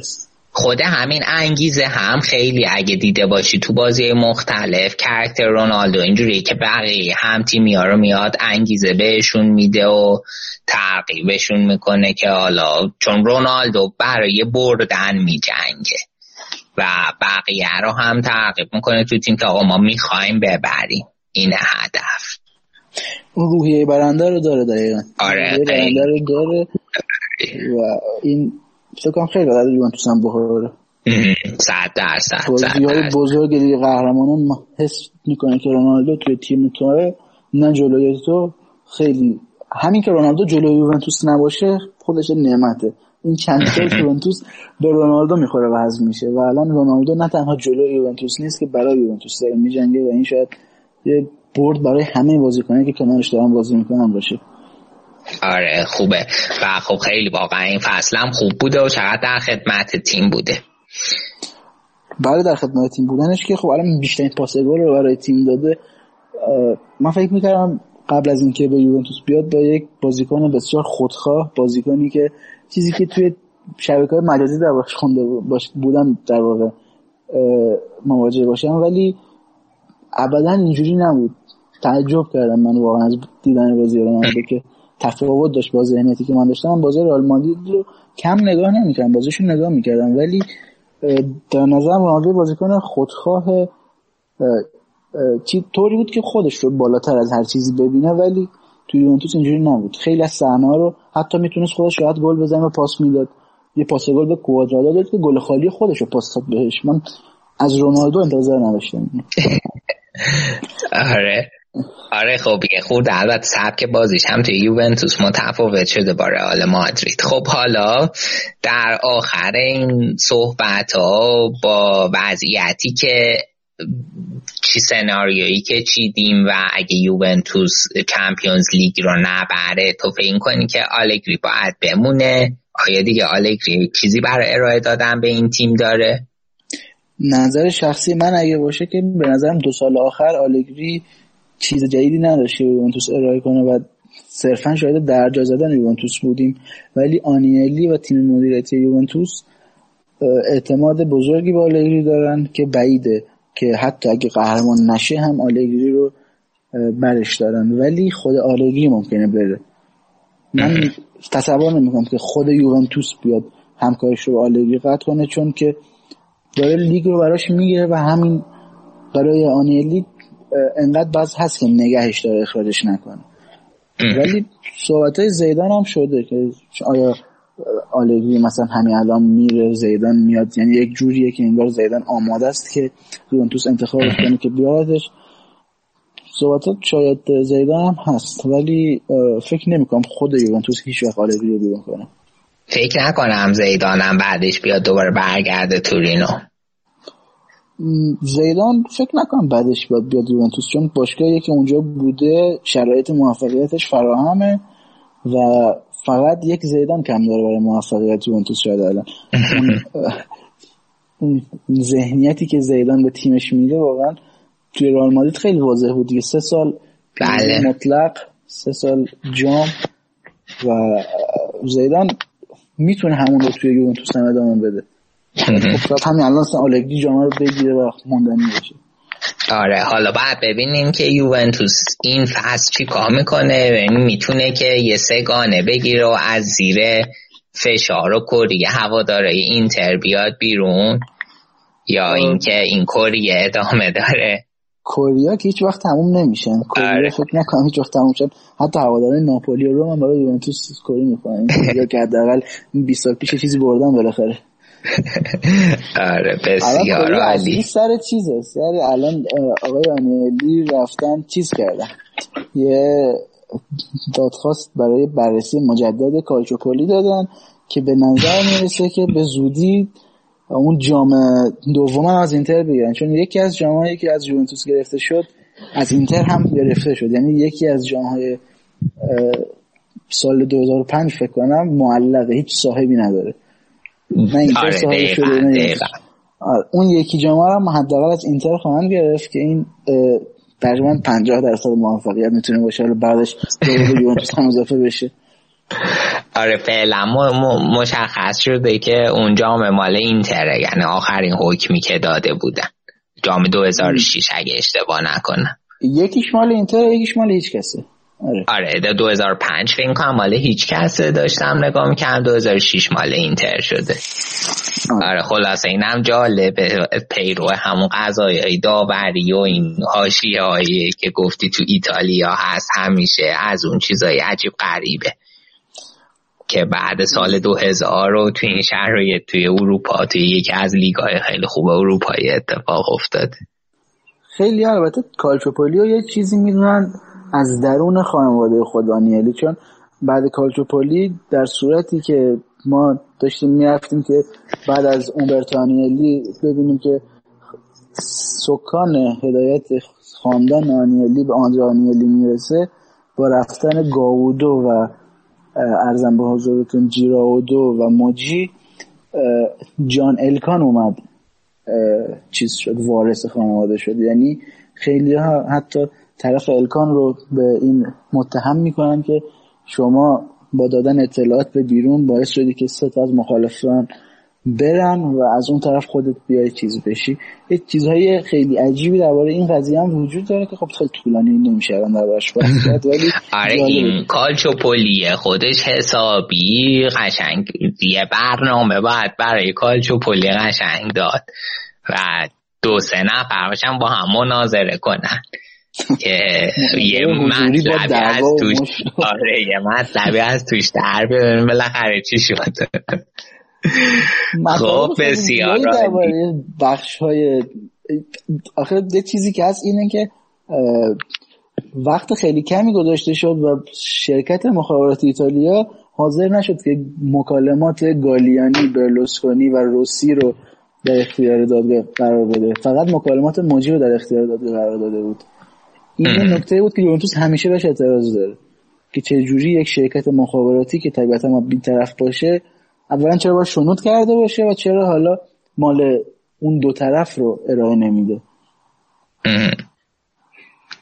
جایی که اصلا اسم برلوسکونی باشه مشکوکه. برلوسکونی که اسم خودش خودش خراب کرده دیگه. آره دیگه. میلان الان زیر سوال رفته. کلی آره در پولشویی بررسی می‌کنن که چی شد که اول به چینیه داده شد بعد دوباره گوردون سینگر اومد اینو خرید. اصلا خیلی چیز عجیبیه. آخه چینیه می‌تونست باشگاه میلان رو بفروشه و ضرر نکنه. مشتری داشت نفروخت بعد هم باشگاه رو دست داد هم ضرر کرد. بعد 500 میلیون یورو بود فکر کنم. 340 میلیون یورو دقیقاً. 340 میلیون یورو ضرر کرد. عدد کمی نیست خب. 340 میلیون یورو. چرا باید ضرر کنه؟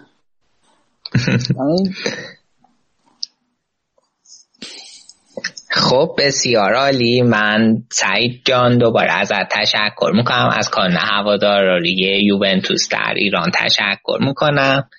و مرسی که اومدی و امیدوارم که حسابی یوونتوسی ها از حرفا استفاده کنن و همجور بقیه کسایی که ایتالیا رو با علاقه دنبال می‌کنن. صحبت پایانی اگه داری بگو تا این قسمت رو ببند. خیلی ممنون از شما. بابت دعوتتون منم خیلی خوشحال شدم بابت این مکالمه. بسیار عالی. خب بریم یه بخشی رو بشنویم و با قسمت بعدی بیایم در خدمتتون.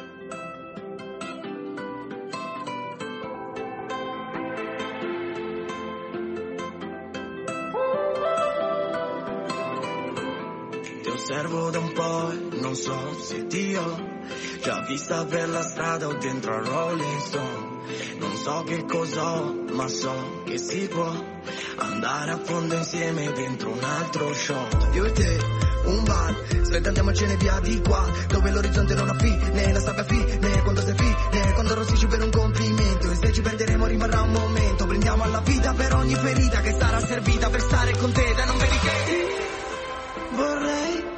vedi quanto ti vorrei. Nera come la tua schiena vestita da sera sciogliti i capelli poi balla un po' nera come questa sera con la luna piena muoviti poi balla poi balla un po' ti osservo da un po' e non so se Dio bla bla bla parlami dai fa fa fa fammelo vedere che fai quando ti provoco. Come puoi dirmi di no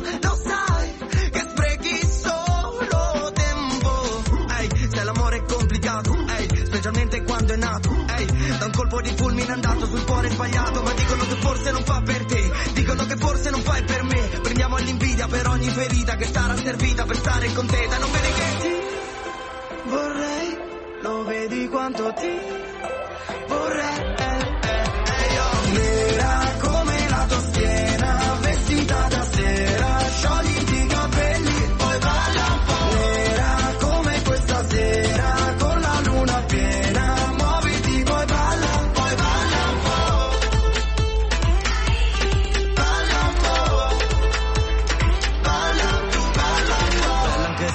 photoshop bruci come in un coffee shop. Quando alzi un po' il gomito sei più sexy del solito. Ma tu balla tu balla nera come la tua schiena vestita da sera sciogliti i capelli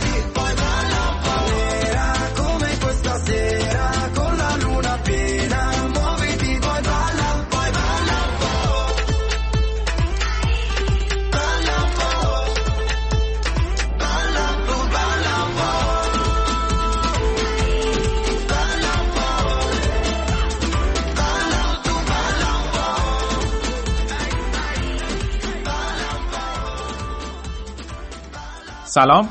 من سینا هستم و توی بخش آخر ایتالیای این هفتهمون می‌خوام یه مرور و بررسی داشته باشم رو بازی های هفته 20 سری آ قبل از اینکه بررسی بازی ها رو شروع کنم یه تشکر خیلی ویژه می‌کنم از سعید عزیز مهمون برنامهمون و آراد که به خوبی سوپرکاپ و مسائل فنی و مسائل دوروبر یوونتوس رو کامل پوشش دادن اما بازی های دور برگشت سری آ بعد از تعطیلات سه هفته نیم فصل این هفته آغاز شدن.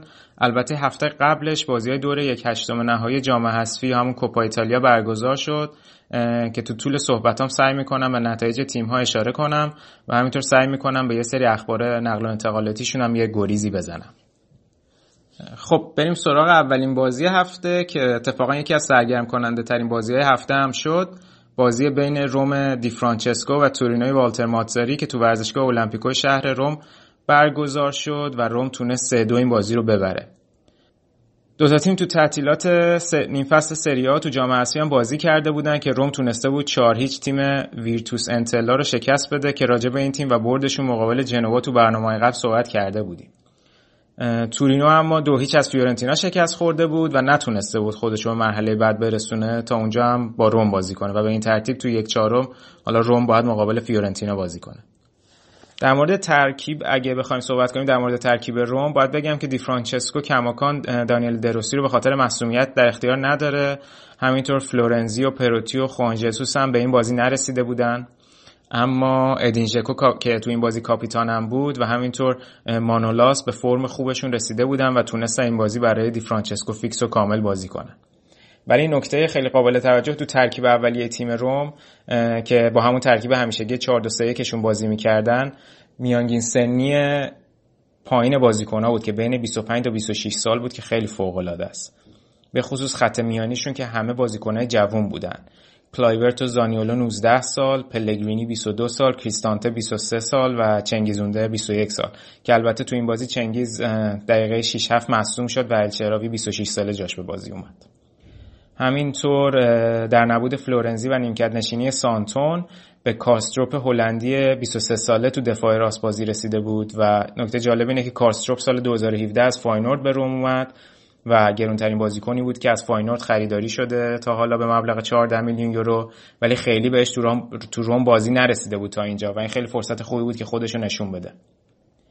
یه خبر حاشیه‌ای جالبم البته قبل از اینکه به خود بازی برسیم بگم که گویا از آرسنال برای scouting چند نفر تو استادیوم بودن که هم زانیولو از روم و هم نیکولاس انکولو مدافع تورینو رو زیر نظر قرار داشته باشن.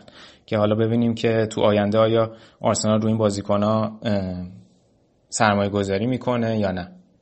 اما اگه بخوایم به خود بازی بپردازیم باید بگم که در کل بازی تو مقاطعی خیلی بی‌نظمی از سمت هر دو تا تیم می‌دیدیم و هر ولی هر دو تا تیم پرسای منطقه‌ای رو اجرا می‌کردن. به خصوص تورینو که سعی می‌کرد رو بازیکنهای مرکزی رو فشار بذاره و اونا رو از جریان خارج کنه. که البته همین به نظرم باعث شده بود که روم راحت تو بعضی زمانهای بازی بازی رو ببره به کانالهای کناری و با اضافه شدن فول بکاش برتری دو در برابر یک داشته باشن. اگه برین هیت مپ بازی رو نگاه کنی می‌بینین که به طرز قابل توجهی بیشتر بازی تو کانال کناری بوده. روم تو همون نیمه اول خیلی زود دقیقه 16 روی ارسال ایستگاهی کولاروف و تاثیر خوب فاتیو تونست توسط زانیولو به گل برسه. گل خیلی قشنگی بود. روی توییترمون هم گذاشتیمش. که زانیولو که توپ اولش دروازه‌بان بلاک کرده بود توی شرایط نامتعادل روی زمین دست خودش رو یه حالت محور قرار داد و با یه چرخشی توپو جمع کرد و ضربه رو به تاق دروازه کوبید تا بازم یه روز درخشانش با یه گل همراه باشه. بازم تو همون نیمه اول روی یه حرکت خوب کارستروپ که بهش اشاره کردیم از جناح راست موقعیت سازی کرد برای الچراوی که الچراوی روش خطای پنالتی شد و کولاروف تونست پنالتی رو گل کنه تا تو این فصل پنج گله بشه. اما بازم روم مثل چند تا بازی دیگه این فصل که راجبشون صحبت کردیم بعد اینکه بازی رو جلو می افتادن خیلی دیگه از سر شکم سیری با موقعیتاشون برخورد می‌کردن که همین باعث شد که یه سری موقعیت خوب ژکو الچراوی از دست بدن. تا بازم همونطور که خود دی فرانچسکو تو مسابقه بعد بازیش گفته بود روم بازی رو برای خودش پیچیده کنه. نیمه دوم یه جور دیگه ای رقم خورد و تورینویا با رسوندن توپ به پشت محوطه جریمه روم سعی داشتن که با شوت از پشت محوطه دروازه دروازه اولسن رو هدف قرار بدن. و این کار رو دوتا هافبک مرکزیشون یعنی آنسالدی و رینکون به خوبی انجام دادن و موفق شدن دوتا گل تر تمیز به روم بزنن و بازی رو مساوی کنن. این دوتا بازیکن تقریبا میشه گفت بهترین بازیکن تورینو هم بودن هم تو فاز دفاعی که اشاره کردم تو پرس هافبک های مرکزی خیلی خوب کار کردن و هم توی امر هجومی و گلزنی که تونستن بازی رو به تساوی بکشونن. تنها نکته مثبتی که حالا در ادامه کار داشت این بود که روم برعکس بازیهایی که کامبک می‌خورد خیلی زود این گل خوردش رو پاسخ داد. و با برتری عددی فوق‌العاده‌ای که تو زمان حمله داشتن تونستن روی پاس تو در پلگرینی و ضربه تمام کننده الشراوی به گل سوم برسن تا بازی دیگه خیلی پیچیده تر از این حرفا نشه و این بازی مهم رو ببرن حالا روم چهار بازی از پنج بازی آخرش رو برده و خود تونسته حالا خودش رو به اون محدوده کسب سهمیه Champions League برسونه و بتونه با میلان و لاتسیو رقابت بکنه. اما از اون ور تورینوی والتر مازاری هم برای پنجمین بار توی این فصل باخت و یه چیز جالب که رکورد شکست ناپذیریشون تو بازی خارج خونه که به عدد 12 رسیده بود از آپریل 2018 شکسته شد و حالا تا رتبه 12 سقوط کردن و یه نکته آخر در مورد نقل و انتقالات تورینو باید اشاره کنم راجع به بلوتی که خب بلوتی دو فصل دو فصل اخیر به نسبت افت کرده ولی فرم خوبش تو ماه دسامبر باعث شده بود تا وست هم یه 40 میلیون یورو برای خریدش پیشنهاد بده تا در صورتی که وست هم آرناتوویچ رو به چین بفروشه براش جایگزین داشته باشن.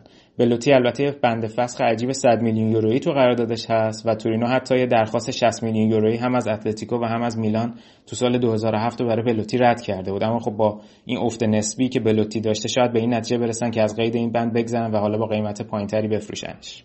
حالا باید ببینیم که چه اتفاقی میفته اما تورینو حالا باید تو بعدی بازی بعدیش میزبان میزبان اینتر باشه و روم هم بازی خیلی سخت پیش رو داره. جلوی آتالانتا و فیورنتینا و میلان. باید ببینیم که دی فرانچسکو می‌تونه تیمو توی محدود بالای جدول نگه داره یا نه. و اما بازی بعدی که بهش می‌رسیم بازی اینتر و ساسولو بود که بازی سرف سرف شد و بازی توی سنسیرو برگزار می‌شد.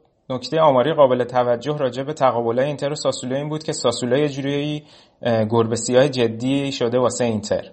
از هشتا بازی رو در روی اخیرشون هفتا رو ساسولو برده که این یه آمار ناامید کننده است واسه اینتر و تو این بازی هم نتونستن از پس ساسولو بر بیان. دو تا تیم تو جام حذفی هم بازی کرده بودن هفته قبلش که اینتر 6 تا بنونتو رو برده بود ولی ساسولو دو هیچ از ناپولی باخته بود و حذف شده بود. از نکات حاشیه‌ای باید به این اشاره کنم که در ادامه اتفاقات نجات پرستانه که تو بازی اینتر و ناپولی رخ داده بود خب اینتر دو بازی از حضور تماشاچی محروم شده بود که یکیش تو جام حذفی جلوی همون بنونتو بود و یکیش هم همین بازی جلوی ساسولو. منتها باشگاه اینتر درخواست کرده بود که به جای اینکه استادیوم خالی بمونه این بازی بچه های مدرسه ای بیان فقط توی استادیوم که با این درخواست موافقت شده بود و 11 هزار بچه مدرسه ای توی استادیوم بودن که خیلی جو متفاوتی داشت. یعنی با هر صحنه سر و صداشون بلند می‌شد و فقط حیف که بازی گل نداشتن اینا بیشتر حال بکنن این بچه ها همینطور یه نکته دیگه این که چند روز قبل بازی اینتر یه کمپینی رو انداخت در راستای همبستگی همه و مبارزه با نجات پرستی به نام کمپین بو. البته با spelling B U U که مخفف Brothers Universal United هست و در واقع این بو با این spelling تلفظ معادل ایتالیایی اون بوییه که انگلیسی ها, انگلیسی ها میگن یا به قول ماها که تو استادیومون هو می‌کنیم در واقع اینو جایگزین اون کردن. تا نشون بدن که با این رفتارا مخالفن و به نوعی فرهنگ سازی کنن که خب بقیه باشگاه ها هم مثل فیورنتینا و میلان و حتی سریه ها از این کمپین حمایت کرده بودن و تو استادیوم هم می‌دیدیم پر از بنرهایی با این اسم بود. تا اینتر به نوعی با اون اتفاقاتی که به اون اتفاقاتی که تو اون بازی افتاده بود خیلی جدیتر از قبل واکنش نشون بده.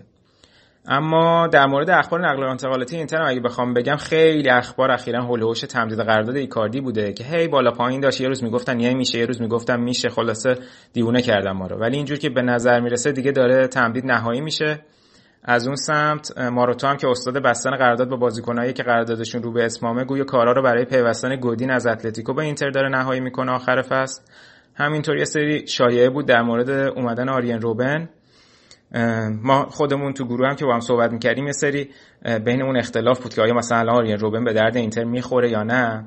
و شاید خیلی بگن اساسا این دوتا بازیکن زیاده برای اینتر. ولی به نظر من اینتر تو یه سری از مقاطعی از فاز نیاز به تجربه اینجور بازیکن‌ها و کلاس این بازیکن‌ها توی مقطع کنونی باشگاه و پروژه اینتر داره که بتونن تو بازی بزرگ و بازی اروپایی این بازی‌ها رو برای اینتر در بیارن و داستان نشه.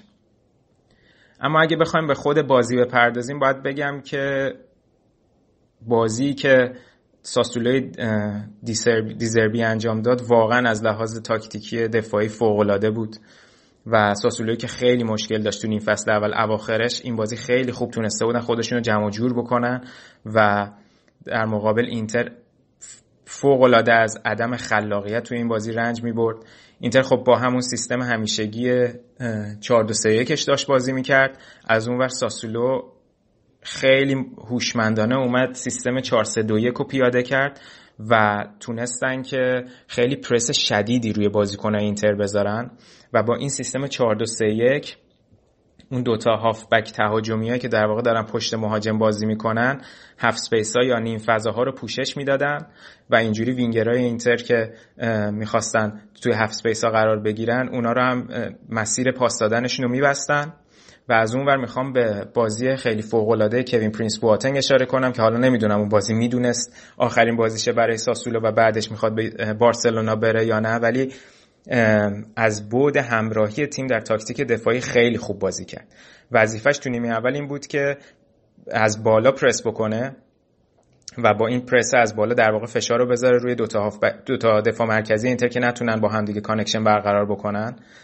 ولی خب یه مشکلی که داشت این بود که بروزوویچ که هافبک دفاعی اینتر بود تو این موقعیت خیلی آزاد قرار می گرفت اینتر 4 2 3 1 بازی می‌کرد ولی تو مقاطعی وقتی که توپ در اختیارش قرار می گرفت اینو تبدیل به 4 3 3 می‌کرد. چون وقتی که ژائو ماریو تو ترکیبه یکم دیپتر بازی می‌کنه و این ترکیب 4 3 3 میشه. بعد اون موقع بروزوویچ خیلی راحت فضاش خالی می‌شد با اینکه بقیه بازیکن مارک شده بودن ولی می‌تونست بازی سازی کنه که البته به خاطر عدم جایگیری های درست بازیکن اینتر خیلی موفق نبودن. ولی خب دیزربی حتی تو نیمه دوم اینم خونسا کرد و بواتنگ یکم عقبتر کشید و با دوندگی زیادش هم فشار رو روی سنتر بک ها حفظ کرد و هم فشار رو روی بروزوویچ می آورد و در واقع این پرسشون باعث شده بود که خیلی وقتا بازیکنان اینتر تو پاس دادن خل سلاح بشن و حتی نیم فضاها رو هم بسته بودن و تنها کاری که اینتریا می‌تونستن بکنن کاری که رومیا تو بازی قبل بهش اشاره کردم انجام دادن این بود که توپو باید میبردن به گوشه ها تا با اون برتری عددی وینگر و فولبک استفاده کنن که اصلا خوب نتونستن از این مورد استفاده بکنن. اینتر تو, تو نیمه اول یه سری موقعیت سازی انجام داد ولی همونا هم تو نیمه دوم نتونست ادامه پیدا بکنه. و واقعا اصلا توپی به ایکاردی نمی‌رسید که ایکاردی بخواد استفاده بکنه. تو بازی قبل می‌دیدیم که ایکاردی خیلی میاد عقب توپگیری می‌کنه و خودش یه فاز جدید حمله رو شروع می‌کنه. ولی تو این بازی تو همین زمینه هم ناموفق بودن و حتی تعویضاشون هم نتونست چیزی رو دعوا کنه با اومدن ناینگولان و برخاواله رو. و حتی فقط لوتارو مارتینز تو نیمه دوم چند بار تونست خودش رو تو موقعیت خیلی خوب گلزنی قرار بده ولی از موقعیت نتونست استفاده کنه. ولی خب نیمه دوم باید یه کردیت بدیم به سمیر هاندانوویچ که واقعا چند تا موقعیت خطرناک ساسولو رو جلوش ایستادگی کرد به خصوص موقعیتی که اواخر بازی بود. بروزوویچ که دیگه واقعا کلافه شده بود یه پاس وحشتناک داد و توپ لو رفت و یه حمله چند جانبه ساسولو رو دروازه اینتر انجام داد که ضربه اول رو هندانویچ خیلی خوب گرفت و اشکرینیار هم توپو دفع کرد و البته یه بازیکن دیگه که خیلی مقصر بود رو بود که انگار اون وسواسی رو که باید برای باز بازپسگیری توپ داشته باشه رو نداشت و توپ این وسط لو رفت. و خب میگم موقعیت های ساسولو خیلی خوب بود تو نیمه دوم ولی در کل فکر می‌کنم که تصاوی نتیجه عادلانه ای بود ولی اینتر اگه می‌خواد زمانی که مالکیت توپو در اختیار داره اینجوری مستحصل بازی بکنه و نتونه با جایگیری درست بازیکناش برای خودشون فضا سازی بکنن که بازیکن صاحب توپ بازیکن کاندید برای پاس دادن داشته باشه شدیدن به مشکل می‌خورن تو ادامه فصل. در کل ولی نتیجه ناامید کننده بود برای اینتر به خاطر اینکه سوم بود ولی می‌خواست فاصلش رو با ناپولی حفظ بکنه. اما از اون نتیجه خیلی خوبی بود برای ساسولو تا شاید تو ادامه فصل بتونن به اون روند خوب اولین این فصل اولشون برگردن باید ببینیم که تو ادامه کار بازی دو تیم چجوری پیش خواهد رفت و وضعیت چجوری خواهد شد. ولی در کل بازی به نظر سف سف براش نتیجه عادلانه ای بود. اما یه بازی مهم دیگه که این هفته برگزار می‌شد بازی میلان و جنوا بود که میلان تو زمین جنوا تونست دو هیچ بازی رو ببره.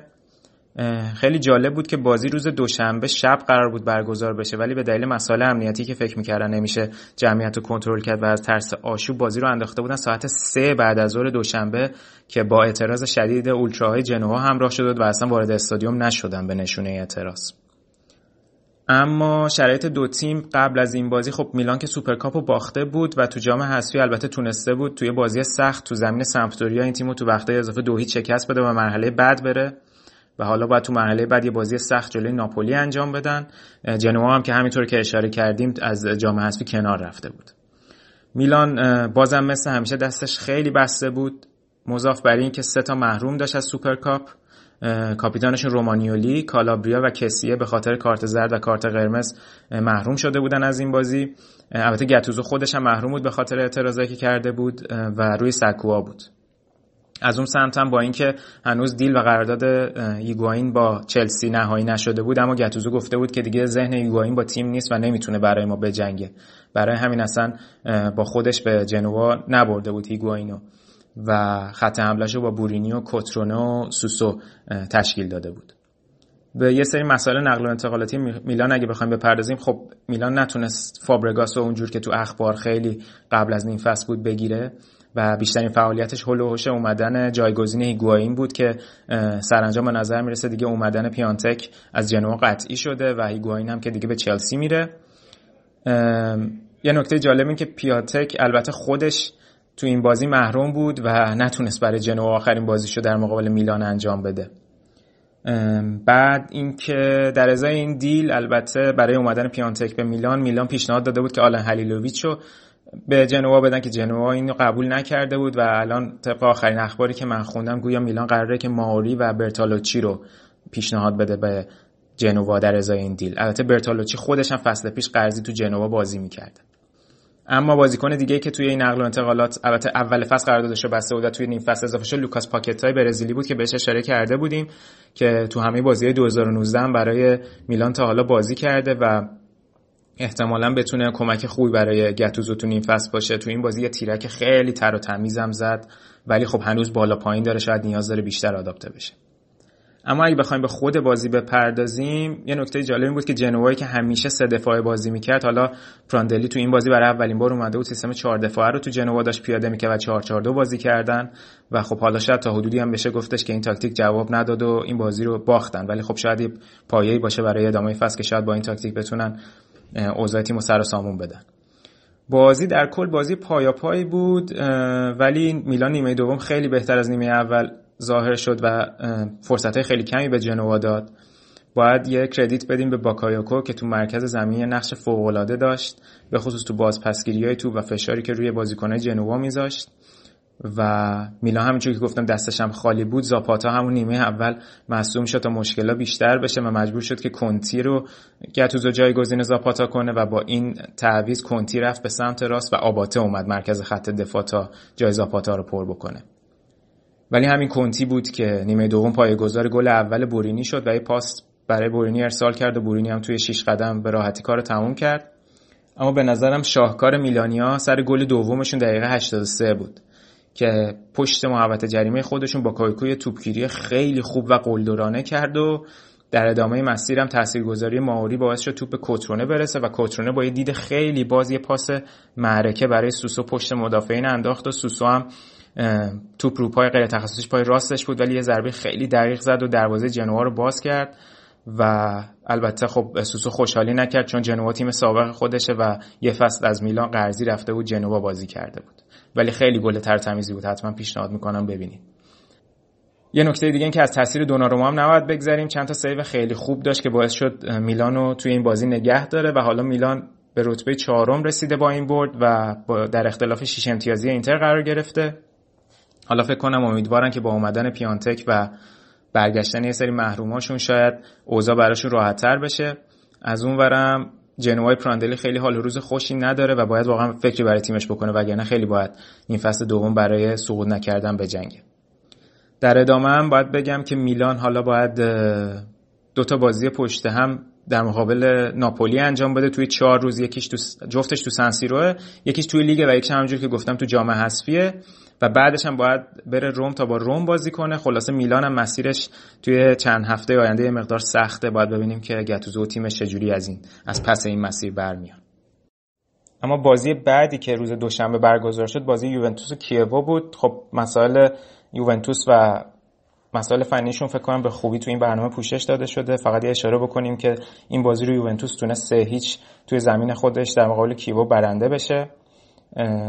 نکته بود این بود که الگری تو این بازی به شزنی و بونوچی و خدیرا استراحت داده بود. پیانیچ هم که محروم شده بود و از اون ور منجوکیچ و کوادرادو منجوکیچ خب مصوم جدید یووس البته به زودی فکر کنم برگرده و کوادرادو بارزالی و بنتی هم که هنوز مصومن این باعث شده بود که دوگلاس کوستا و برناردسکی دوباره به صورت وینگر تو این بازی به ترکیب 4 3 برگردن و اون جلو هم دیبالا و رونالدو بازی بکنن.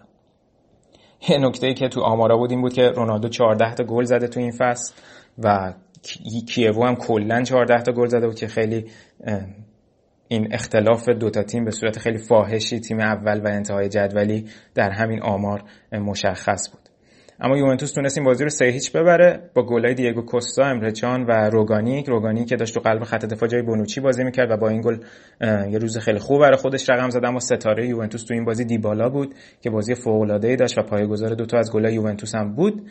و یه نکته دیگه پنالتی بود که کریستیانو رونالدو تو این بازی از دست داد تا نتونه خودشو تو صدر جدول به 15 گل برسونه. که حالا می‌رسیم به اینکه بازیکنهای دیگه حالا به رونالدو توی صدر جدول رسیدن. و خب یووه حالا این فصل دوم هم با برد شروع کرد. ببینیم که تو ادامه مسیر چه اتفاقاتی براشون رخ میده. مهمترین بازی هفته ولی بازی ناپولی و لاتزیو بود توی شهر ناپل که ناپولی موفق شد دو یک لاتزیو رو شکست بده. بررسی این بازی رو اما می‌ذاریم برای هفته آینده و برنامه بعدمون. به خاطر اینکه شهاب طی حرکت خیلی جذاب و باحال برای این بازی رفته بود ناپل و بازی رو از نزدیک تو ورزشگاه سن تماشا کرده بود. بچه‌ای که اینستاگرام ما رو دنبال می‌کنن احتمالاً استوریایی که شهاب میذاشت و لایوهایی که از توی استادیوم گرفته بود و دیدن و ما بررسی این بازی رو می‌ذاریم برای برنامه بعد که خود شهاب بیاد تو برنامه هم راجب شهر ناپل و فضای فوتبالی این شهر صحبت کنه برامون و هم از خود بازی و جو استادیوم. حتما منتظرش باشین. فکر می‌کنم که بحث جالبی بشه. چون همینجوریش که چیزهای متفاوتی برای ما تعریف کرده خیلی باحال بوده. اما تو بقیه بازی هفته اگه بخوایم گذرا بهشون بپردازیم یه بازی برگزار شد بین فروزینونه و آتالانتا که آتالانتا تونست پنج هیچ فروزینونه رو تو زمینش در هم بکوبه و نکته جالب این بازی گلزنی دووان زاپاتا مهاجم آتالانتا بود که تو این بازی پوکر کرد چهار تا گل زد. و به فرم فوق خودش ادامه داد. حالا نه تا بازی پی که برای آتالانتا گل زده. تو دسامبر که فوق بود. تو برنامه قبل بهش اشاره کردیم. حالا این بازی هم که چهار گل زد و حالا 14 گل شد در کنار رونالدو و آتالانتا هم الان با 44 گل بهترین خط حمله سری آ رو داره و یوونتوس با 41 گل با 41 گل تعقیب کننده این تیمه. اما تو بازی دیگه فیورنتینا و سمپدوریا بازی داشتن با هم دیگه. که من شدیدن به همتون توصیه می‌کنم که حداقل خلاصه این بازی رو برین ببینید. واقعا بازی جذابی من خودم یه extended highlight ازش دیدم موفق نشدم کل بازی رو ببینم. ولی واقعا بازی سرگرم کننده و باحالی بود. بازی تو زمین فیورنتینا تو ورزشگاه آرتمیو فرانکی برگزار می‌شد و نتیجه بازی سه سه شد. فوق العاده قشنگ بود این بازی. همه چی داشت. پر از اتفاق بود. برای فیورنتینا دوتا گل موریل زد. موریلی که کلمبیایی الاصل هست. فوق العاده بود این تو این بازی. گل دومش توی یه حرکت انفرادی که روی پاس انریکو کیزا بود فرار کرد و یه ضربه نهایی استثنایی زد و بیشک ستاره اصلی این بازی بود. و حالا ترتیب گل به این صورت بود که اول فیورنتینا گل زد بعد سمپدوریا با یه ضربه ایستگاهی تماشایی رامیرز بازی رو مساوی کرد. بعد دوباره موریل گل دوم رو زد. ولی از دقیقه 80 به بعد تازه بازی قسمت جذابترش شروع شد. جایی که فابیو کوالیرلا که این روزا دیگه داره همه کار برای سمپدوریا می‌کنه تو 35 سالگی بازم دوتا گل زد. یکیش که البته از روی نقطه پنالتی بود ولی اینجوری الان رسید به رکورد 10 بازی پشت سر هم گلزنی و فقط یه بازی با گابریل باتوستو فاصله داره و اونم با این دوتا گلی که زد 14 گله شد و رفت کنار دووان زاپاتا و رونالدو تا دیگه اون صدر جدول رقابت وحشتناک بشه. و اما دیگه دقیقه 92 بود که این جرمن پتزلا که توی بررسی نیم فصل سری هم راجع صحبت کردیم گل تساوی رو برای فیورنتینا زد تا این بازی فوق العاده 3 3 بشه. البته فیورنتینا از دقیقه 39 ده نفره داشت بازی می‌کرد. اما نکته ای که هست کیزا هم به نظرم بازی خیلی خوبی رو از خودش به نمایش گذاشته بود. فوق العاده سرعت این بازیکن. اگه که نمی‌دونم به نظر من پیولی خیلی تیم خوبی داره. خیلی باید بهتر از اینو نتیجه می‌گرفت تا اینجای کار. تو خط دفاع که پتزلا و میلنکوویچ توش برنامه بررسی سریا بهش اشاره کرده بودیم. خط حملهشون هم فوق العاده است ولی اونقدر که باید و شاید هنوز توی جدول اوضاعشون خوب نیست. خلاصه که این بازی زیبا رو اصلا از دست ندید. وقت داشتین حتما یه نگاه به خلاصه بازی و گلا بندازید و توی یه بازی دیگه هم تو تیمای بالای جدول پارما تونست دو یک اودینزه رو شکست بده و پارما هم یکم اوضاعش تو جدول بهتر بشه. اگه مروری بخوایم رو جدول داشته باشیم یوونتوس که در صدر ناپولی دوم اینتر سوم میلان روم و لاتزیو چهارم تا ششم هستن و به دنبال کسب سهمیه چمپیونز لیگ آتالانتا سمپدوریا پارما و فیورنتینا و تورینو هم تیمای هفتم تا یازدهم هستن که میجنگن برای رسیدن به رتبه های مربوط به شاید یوفا. اما وضعیت تیم‌ها تو کوپا ایتالیا رو هم تا حدودی گفتم یه جنبندی داشته باشم اونجا که سی ژانویه بازی یک چهارم برگزار میشه. یک طرف جدول میلان و ناپولی با هم بازی می‌کنن و بازی دیگه لاتزیو و اینتر. برنده این دوتا بازی با هم تو نیمه نهایی بازی می‌کنن. طرف دیگه جدول هم فیورنتینا و روم با هم بازی دارن و یوونتوس و آتالانتا. تا ببینیم که توی سوپرکاپ امسال که فکر می‌کنم خیلی جذابتر از همیشه باشه چه اتفاقی میفته این بود جمع‌بندی و بررسی هفته بیستم سری آ ایتالیا. همونطور که گفتم هفته بعدمون از دست ندین که شهاب میاد تو بخش ایتالیا و راجع به سفرش به ناپل و بازی لاتزیو و ناپولی براتون صحبت می‌کنه.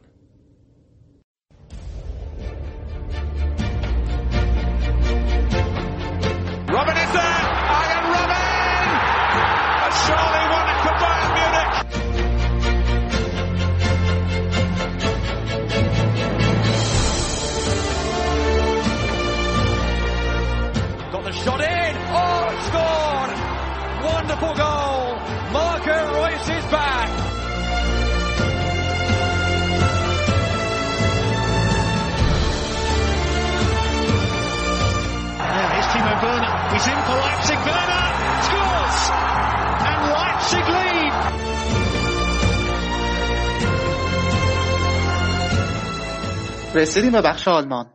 من امیرزا هستم و امروز اومدم به بخش بوندسلیگا تا به همراه آراد اتفاقات این هفته آلمان رو بررسی کنیم. سلام آراد بیا ببینیم که چی داریم برای امروز. سلام امیر رضا سلام همه کسایی که به ما گوش میدین. امیدوارم حالتون خوب باشه.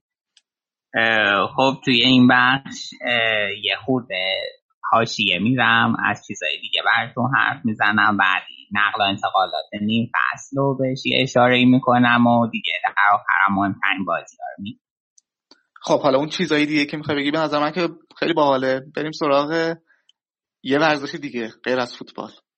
هندبال آره. که داره توی آلمان این هفته برگزار میشه مسابقاتش و تو می‌خوای برامون بگی از اخبارش. آره دقیقا. توی این مدتی که بوندسلیگا نبود جام جهانی هندبال توی آلمان دو شهر برلین و کلن برگزار شد و هنوز داره میشه.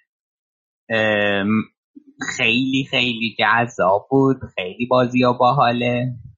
در بالاترین سطح خب خود هندبال برای کسی که آشنایی ندارن یه ورزشی که هفت نفر در مقابل هفت نفر بازی میشه. و نکته متفاوتی که نسبت به فوتبال داره اینه که هر لحظهش موقعیت جدیه هر لحظهش می‌تونه گل داشته باشه و خیلی جذابش می‌کنه. دو تا نیمه سی دقیقه هندبال بازی میشه. بعد فرمت مسابقات اینجوری بود که چهار تا گروه شیش تیمی بودن در دور اول گروهی بعد سه تا تیم اول آ و سه تا تیم اول بی اومدن توی یه گروه سه تا تیم اول سی و سه تا اول بی اومدن توی یه گروه دیگه. و حالا اول دوما میرن برای نیمه نهایی و برنده هاشون فینال. آلمان دوشنبه دیشب برای ما که الان ضبط می‌کنیم تونست کرواسی که یکی از شاخترین تیم هاست و 22 21 ببره. به یه بازی نفس گیر که قلبمون وایساد و دیگه سودش رو به نیمه نهایی قطعی کرد توی گروه آلمان. آلمان و فرانسه سود کردن و دیگه بازی آخر گروهی که هنوز مونده تشریفاتی میشه. توی اون گروه هم دانمارک فعلا اومده نیمه نهایی و از بین سوئد و نروژ هم یه تیم میاد نیمه نهایی بعد. ببینیم کدومشون میان که خب اون نام هر کدوم از پر افتخار ترین تیم ها.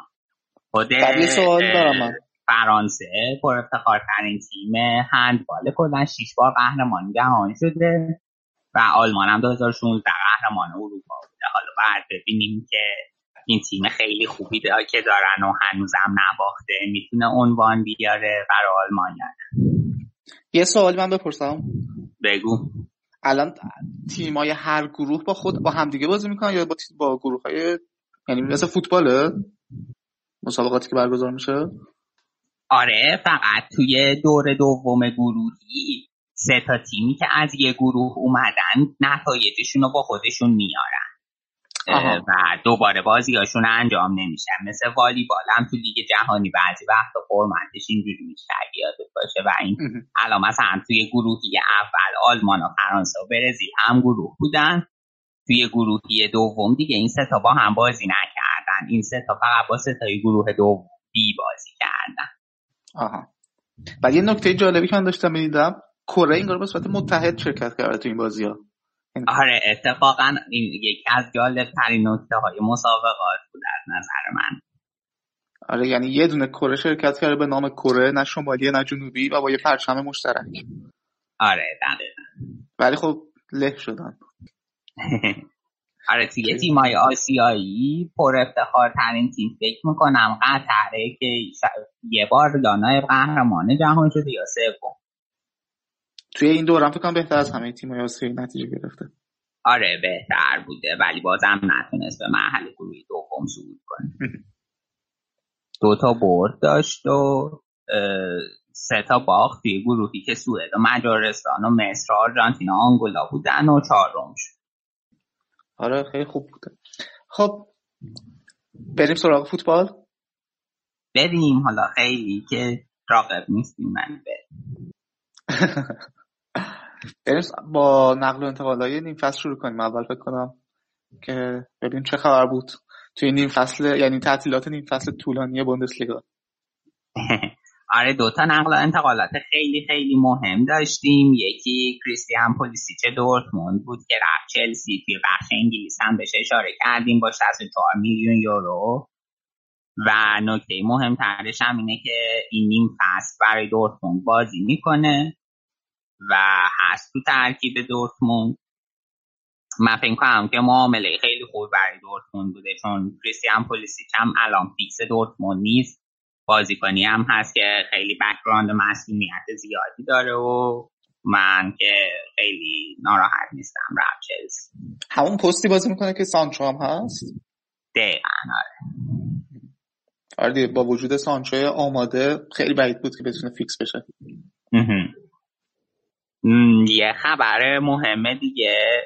انتقال پاوار به باین بود که خب خیلی گمان زنی ها از تابستون و جام جهانی داشت در موردش می‌شد بالاخره قطعی شد این انتقال. رقمش هم حدود 35 میلیونه. فقط می‌گفتن که ممکنه الان تو ژانویه این انتقال انجام بشه که شوتگارت با این پول بره چند تا بازیکن بگیره و اوضاعشو بهتر کنه ولی انجام نشده در نهایت.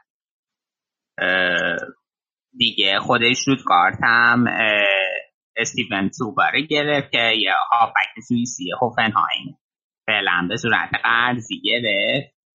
تا وضعیت خودش رو یکم بهتر کنه. یه اتفاق خیلی مهمه دیگه این بود که مارسل یانسن که خب سابقه با تیم ملی هم تو سالهای نچندان دور داره دهه پیش اینا رئیس هامبورگ شد. و این اتفاق مدیریتی مهم بود و یه انتقالات مدیریتی. تویترمون پوشش داد لاژیکوفسکی بوندسلیگا رو ترک کرد که خب حتما یادته تو دورتموند و دوران اوج دورتموند بود.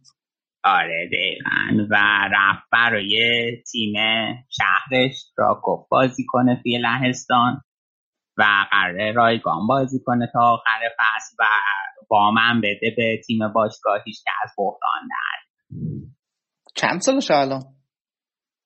مطمئن نیستم فکر کنم سی یا چهار. آره. بعد دیگه گریفو از هوفنهایم رفت بود که خب رو نیم کت هوفنهایم بود و حالا باید ببینیم به درد بود می‌خوره یا نه. این دیگه مهمتر نقل انتقالاتی بود. همین رضا که داشتیم. آها نه نیکولای مولرم رفت هانوفر من اگه یادتون باشه تو اپیزود آخر بوندسلیگا گفتم که مهاجم هانوفر بود رو مصدوم شد خیلی مصدومیت بعدی هم بود و کل فصل از دست شرایط هانوفر هم فعلا خیلی بعد تو و حالا نیکولای مولر که با تجربه درخشش جوویچ و هالر نیمکت نشین فرانکفورت رفت به هانوفر تا اونا رو کمک کنیم خیلی عالی بود.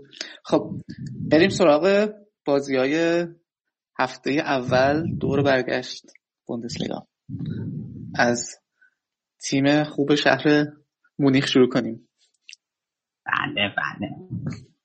بازی های هوفنهایم بایرن که بایرن نیم فصل دوم رو برد شروع کرد و حالا بگو برامون که چه خبر بود تو بازی؟ بازی خیلی خیلی خوبی بود و بایرن هم بازی رو برتر شروع کرد. خب این بازی بازی مهمیه از این جهت که ناگلزمان خیلی خوب می‌تونه بایرن رو ببنده و این بازی نتونست.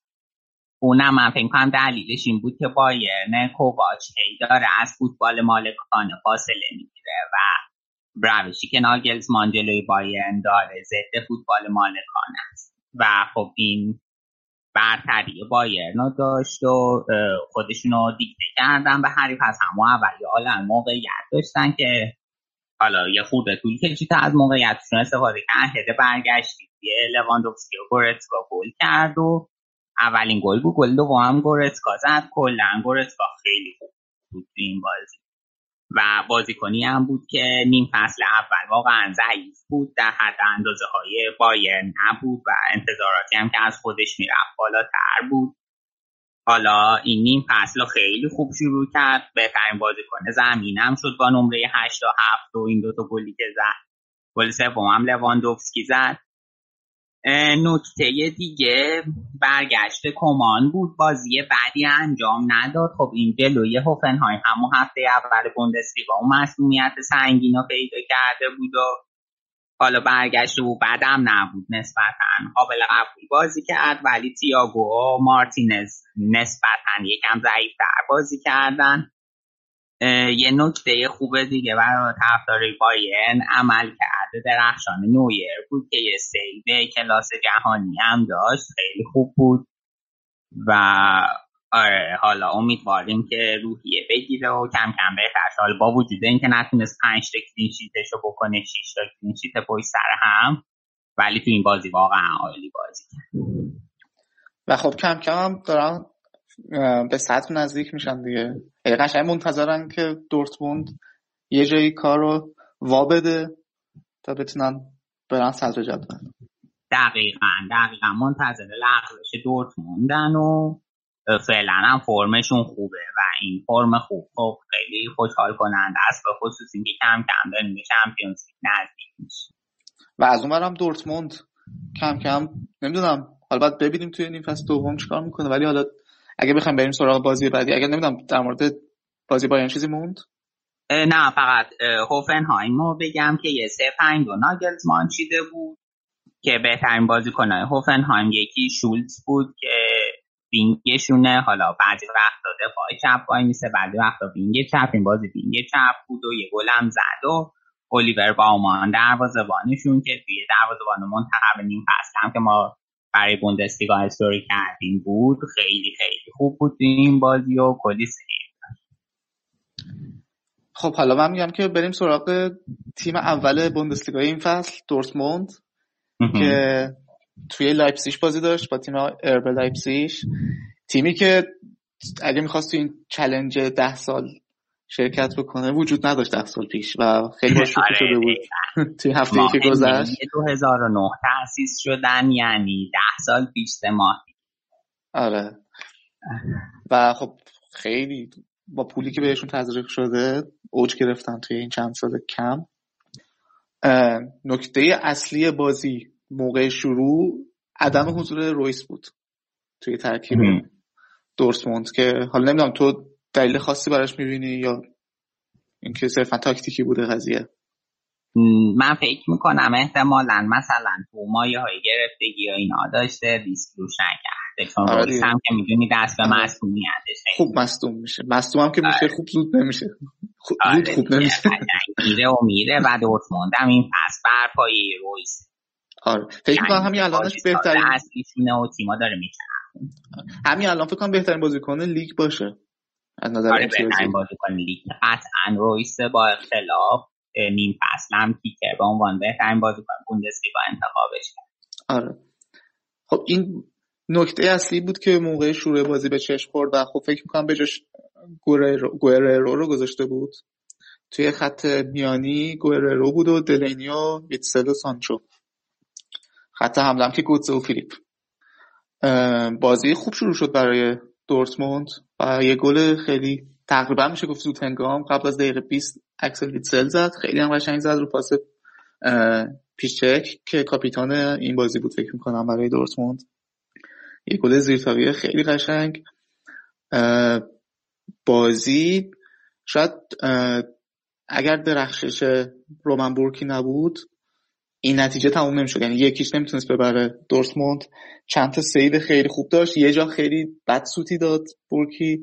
یعنی توپ دستش بود اومد پاس بده به مدافعشون لیز خورد و توپ رسید به مهاجم لایپسیش که نتونست استفاده بکنه. خودش جبران کرد بورکی.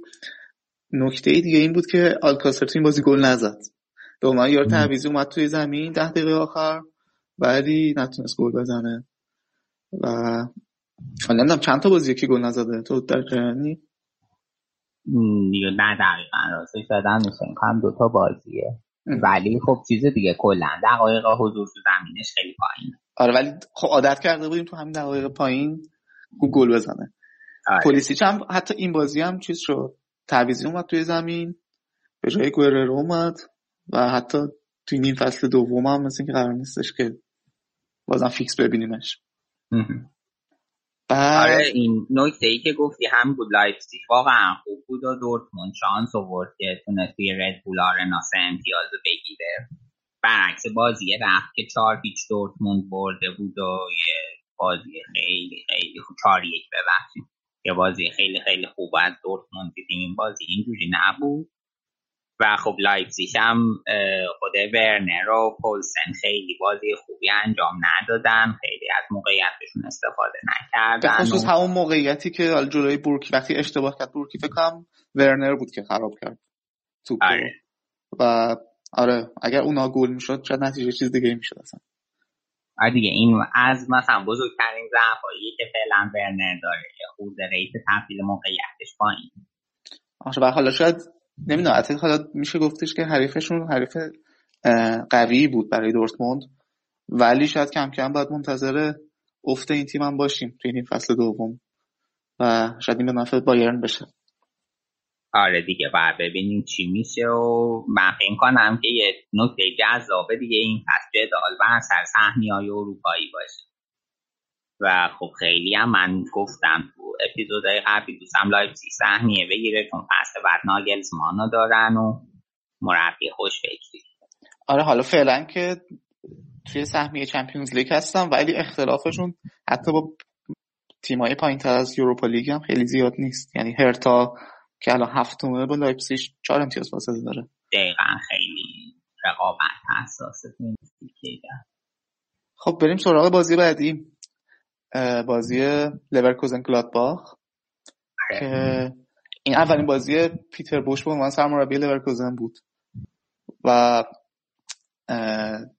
شاید خیلی حق لورکوزن نبود که یکیچ این بازی رو ببازه بازی کاملا در اختیار بایر بود. خیلی حمله کردن. ولی یانزوما تو دروازه گلادباخ اصلا مثل دیوار اصلا قصد گل خوردن نداشت. خیلی خوب. می‌کنم 15 تا save داشت این باز یعنی اصلا بدون شک بهترین بازیکن زمین بود. از اون سمت هم لورکوزن تمرکز هم داشت بیشتر از سمت هاورتز بود. یعنی اکثر ضربه ها به سمت چارچوب گلادباخ از سمت هاورتز بود و مثلث هاورتز بلارابی و برانت خیلی حمله کردن تو این بازی. ولی آخرش موفق نبودن نکته خندهداری هم که اتفاق افتاد تو بازی وسط بازی و خیلی خود به خود پرچم کمک به شکست. یعنی داشت میدوید یهو پرچم افتاد و مجبور شدن که عوض کنم. من چیز خاص دیگه ندارم برای این بازی. تو؟ نه من فقط در راستای تکمیل صحبتات بگم که لورکوزن 22 شوت داشت 10 تا شوت تو چارچوب 65 درصد مالک توپ بود و باخت. یکیچ با این آره. سه امتیاز. هم گلادباخ 36 امتیازی شد و جاش نسبتا تو رتبه سوم محکمه با تیم چهارم که لایپزیگ 5 امتیاز فعلا فاصله آره اونام خیلی به این برد احتیاج داشتن که این فاصله رو حفظ کنن. یا حتی الان که بیشترش کردن. آره. گلادباخ هم خیلی تیم خوبی امسال. به خصوص حالا از سمت همون دروازه‌بان فکر کنم یان زومر بهترین دروازه‌بان بوده تا الان تو این فصل. بهترین دروازه‌بان این فصل بوندسلیگا بوده. و خیلی کمک کرده به گلادباخ این فصل. ضمن اینکه خب اون بازیکنهای جلو و هافبکشون هم که بارها ازشون تعریف کردیم خیلی خیلی خوب بودن. آره حالا این فصل برعکس سالهای پیش فکر می‌کنم یعنی تیمای خوب زیادی هستن توی بوندسلیگا. یعنی شاید هم خوشحالن از لغزش بایرن.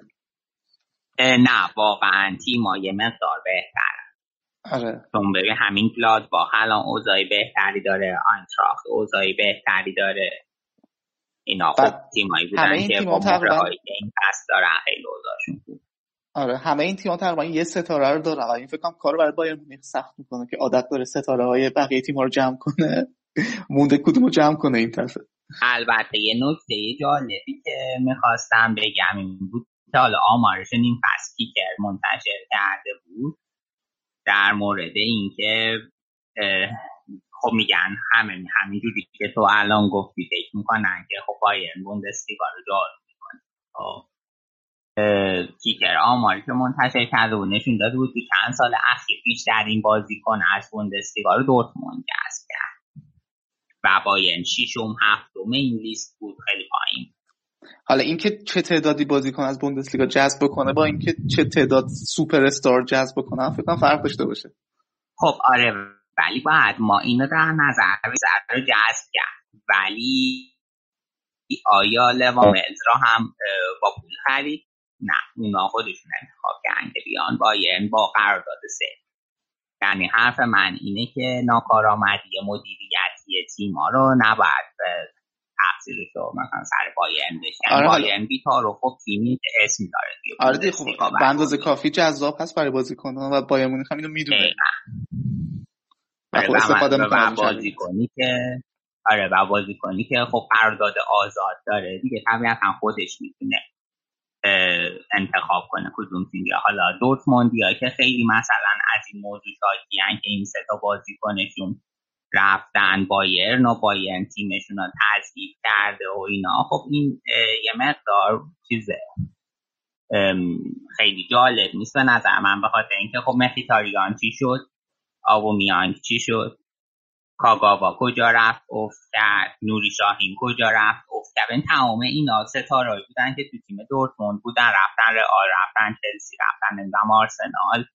تیمایی دیگه بعضی هاشون افت کردن دوباره برگشتن دورتموند که طبیعتا دیگه به درد نمی‌خورن.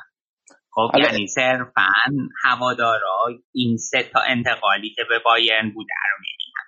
در حالی آره خب که اون انتقال تمومش به کلیدی بوده.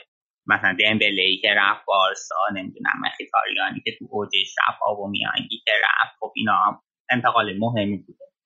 و آره. اینا خب حالا دیگه شاید دلیل این که حالا خیلی دردناک بوده اونا براشون به خصوص حالا سر گوتزه اون موقعیتی بود که اون. نقل و انتقال اتفاق افتاد یعنی شب فینال چمپیونز لیگ تو بیای اعلام بکنی که من می‌خوام برم تو تیم رقیب اونم رقیب مستقیم شاید یکی از دلایلش این بوده یعنی آره گوتزر من واقعا قبول دارم ولی در مورد لواندوفسکی و هوملز این موضوع قبول ندارم. خیلی که بایرن می‌خواسته دورتموند رو ضعیف کنه فلان اینا. چون دو تا بازیکن بودن که قراردادشون تموم شده بوده و به وضوح قرارم نبوده با دورتموند تمدید کنن. درست. حالا اسم کاگاوا رو آوردی؟ کاگاوا کجاست الان؟ کاگاوا که در به داغون شد. توی دورتموند بود ولی الان نمی‌دونم هنوزم هست یا نه باید چک کنم. آره چون که چون من خیلی خوشم بود. آره آره. فکر کردم که رفته من خبر ندارم. نه. هنوزم هست. آها. ولی خب چیز دیگه اون بازی مناسب و دیگه نداره اون کیفیتی که قبلا داشت و. قراردادش هم تا 2020 درست. خب بریم سراغ بازی بعدی. بریم ما بریم سراغ تیم خوب جنوب غرب آلمان فرایبورگ که نتایج خوبی نمی‌گیره. این روزا. بازیشون با فرانکفورت بود توی ورزشگاه فرانکفورت. اسم ورزشگاهشون یادم نمیاد. کومرس بانک کومرس آره. بازی رو شاید بشه گفتش که یکم بهتر شروع کرد فرایبورگ. چند تا موقعیت درست کردن. ولی ولی وقتی رسیدیم به دقیقه 36 دیگه اصلا بازی از همون لحظه شروع شد به تموم شدن. سه تا گل توی 7 دقیقه خوردن. سه تا گلی که سباستیان هالر ربیچ و یوویچ زدن. و همون قبل از پایان نیمه کارو تموم کردن. گل اولش من خیلی دوست داشتم.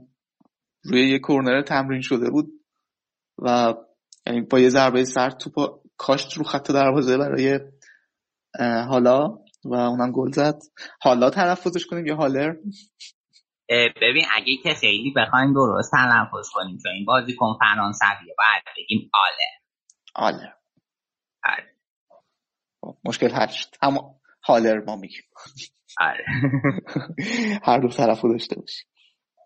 و گل سومم خیلی سوتی بدی داد دفاع فرایبورگ.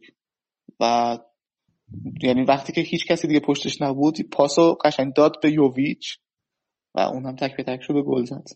خیلی میرزا پورتو اه، آره ولی خب این دفعه دفاع بود.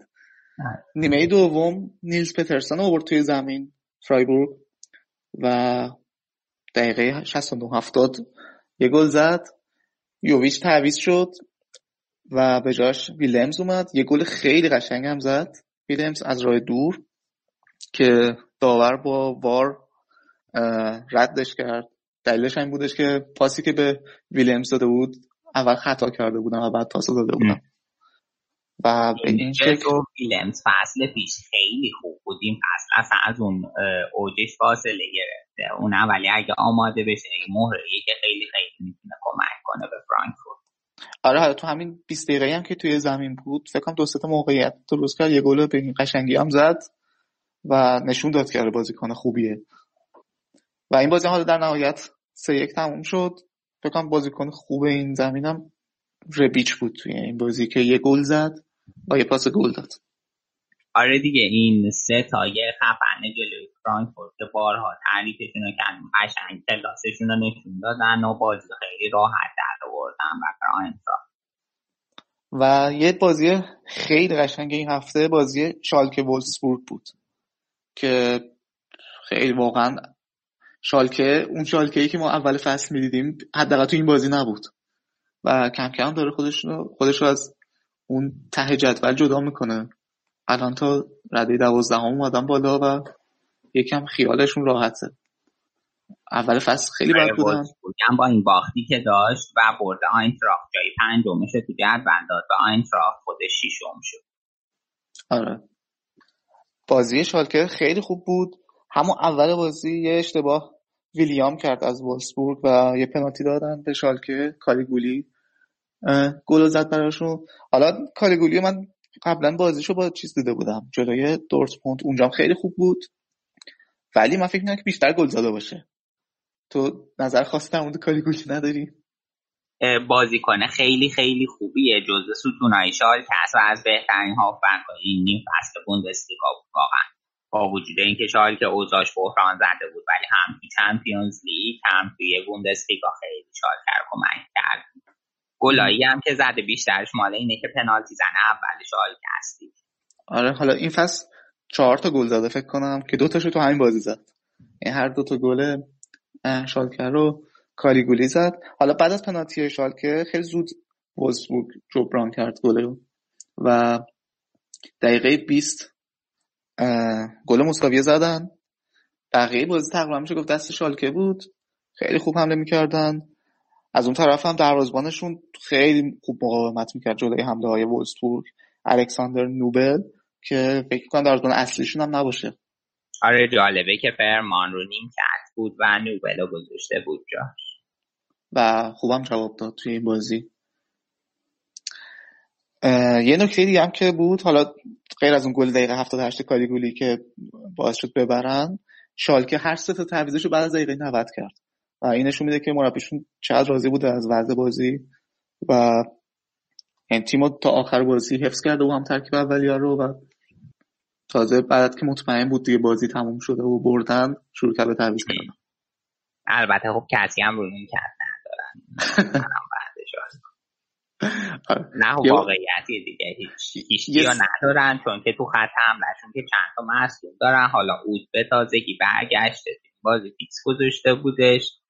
ولی بازم چند تا بازیکن دیگهشون نیست. هم بازیکن نامداری که رو نیمکت دارن و ورده تو سوات سر داره. آره یه سردارشون آورد. تو زمین دقیقه 91 آره. آن یه نکته ای که من یادم رفت بگم. نالدو هم نیم پس رفت. موناکوی تیری آنری نالدو مال همین شالکه بود فکر کنم. آره آره. آره حالا تیر آنجی هم داره تیمو جمع می‌کنه که از اون وضعیت اسف بار خارج بشه دیگه. بازیکن آره داغونه. حالا پول فکر کنم تزریق شد که دفاع وولسبورگ گفتی سوتی دادیم. بند خدا این نیم فصل جزو بهترین دفاع های بوندسلیگا بود خیلی آره. خیلی خوب بود. تو تیم فانتزی منم فکر کنم هنوزم هست. آره. ولی آره یه توپ خیلی بد از دست داد. تو جریمی و بعد مجبور شد خطا کنه. این فکر کنم هنوزم هست. نشون میده که چقدر به فوتبال فانتزی بوندسلیگا سر میزن نه خب من دیدم که هر کی از تیم بذارم بیرون هفته بعدش میتره کنه. گفتم که یه مدت دست نزنم ببینم چی میشه. بسیار عالی. آره حالا اگه حالا سایر نتایجم می‌خوای اعلام بکنیم بگیم که آره دیگه من فکر کنم که برای این هفته بوندسلیگا کافیه ما به سایر نتایجی اشاره بکنیم. هرتاس یک نورنبرگ و برد و نورنبرگ قشنگ جاشو تو آخر جدول محکم کرد. دوسلدورف در ادامه. نتایج خیلی خیلی خیلی خوبش دو یک. آلزبورگ رو برد فکرم چهارمین برد. متوالیشون ته جدول بود. الان حساب اومدن بالا. برمن هم تونست هانوفر بحران زد. در یک هیچ ببره و تیم ما هم که خب شوتگارت سه هیچ از ماین عقب افتاد توی خونه خودش. دوتا زد سه دو شد و سومین شکست متوالی واین سیرل رقم خورد. بعد ببینیم چی میشه. این تیم آخر فصل الان 16 همه شوتگارت 17 هم هانوفر و 18 هم نورنبرگ اون برم اول جدول دورتموند با 6 امتیاز اختلاف بایرن و با 3 اختلاف گلادباخ. سومه. بعدش هم لایپزیگ آینتراخت وولسبورگ و هرتا برلین. البته حالا جز اون تیمای ته جدولی به نظرم آگزبورگ هم باید هنوز حسابش بکنیم. یعنی آره از آگزبورگ.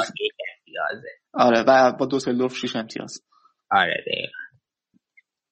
خب فکر می‌کنم که بخش بوندسلیگا این هفته هم با گریزی و مسابقات هندبال به پایان رسید. بریم و ببینیم که بخش بعدی چی میشه.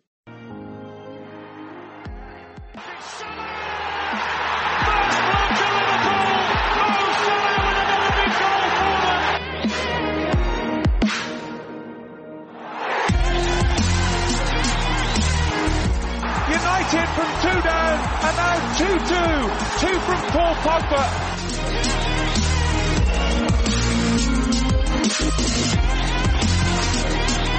Kane is onside. Check bit hesitant. Kane scores for Tottenham. He's done it again against Arsenal.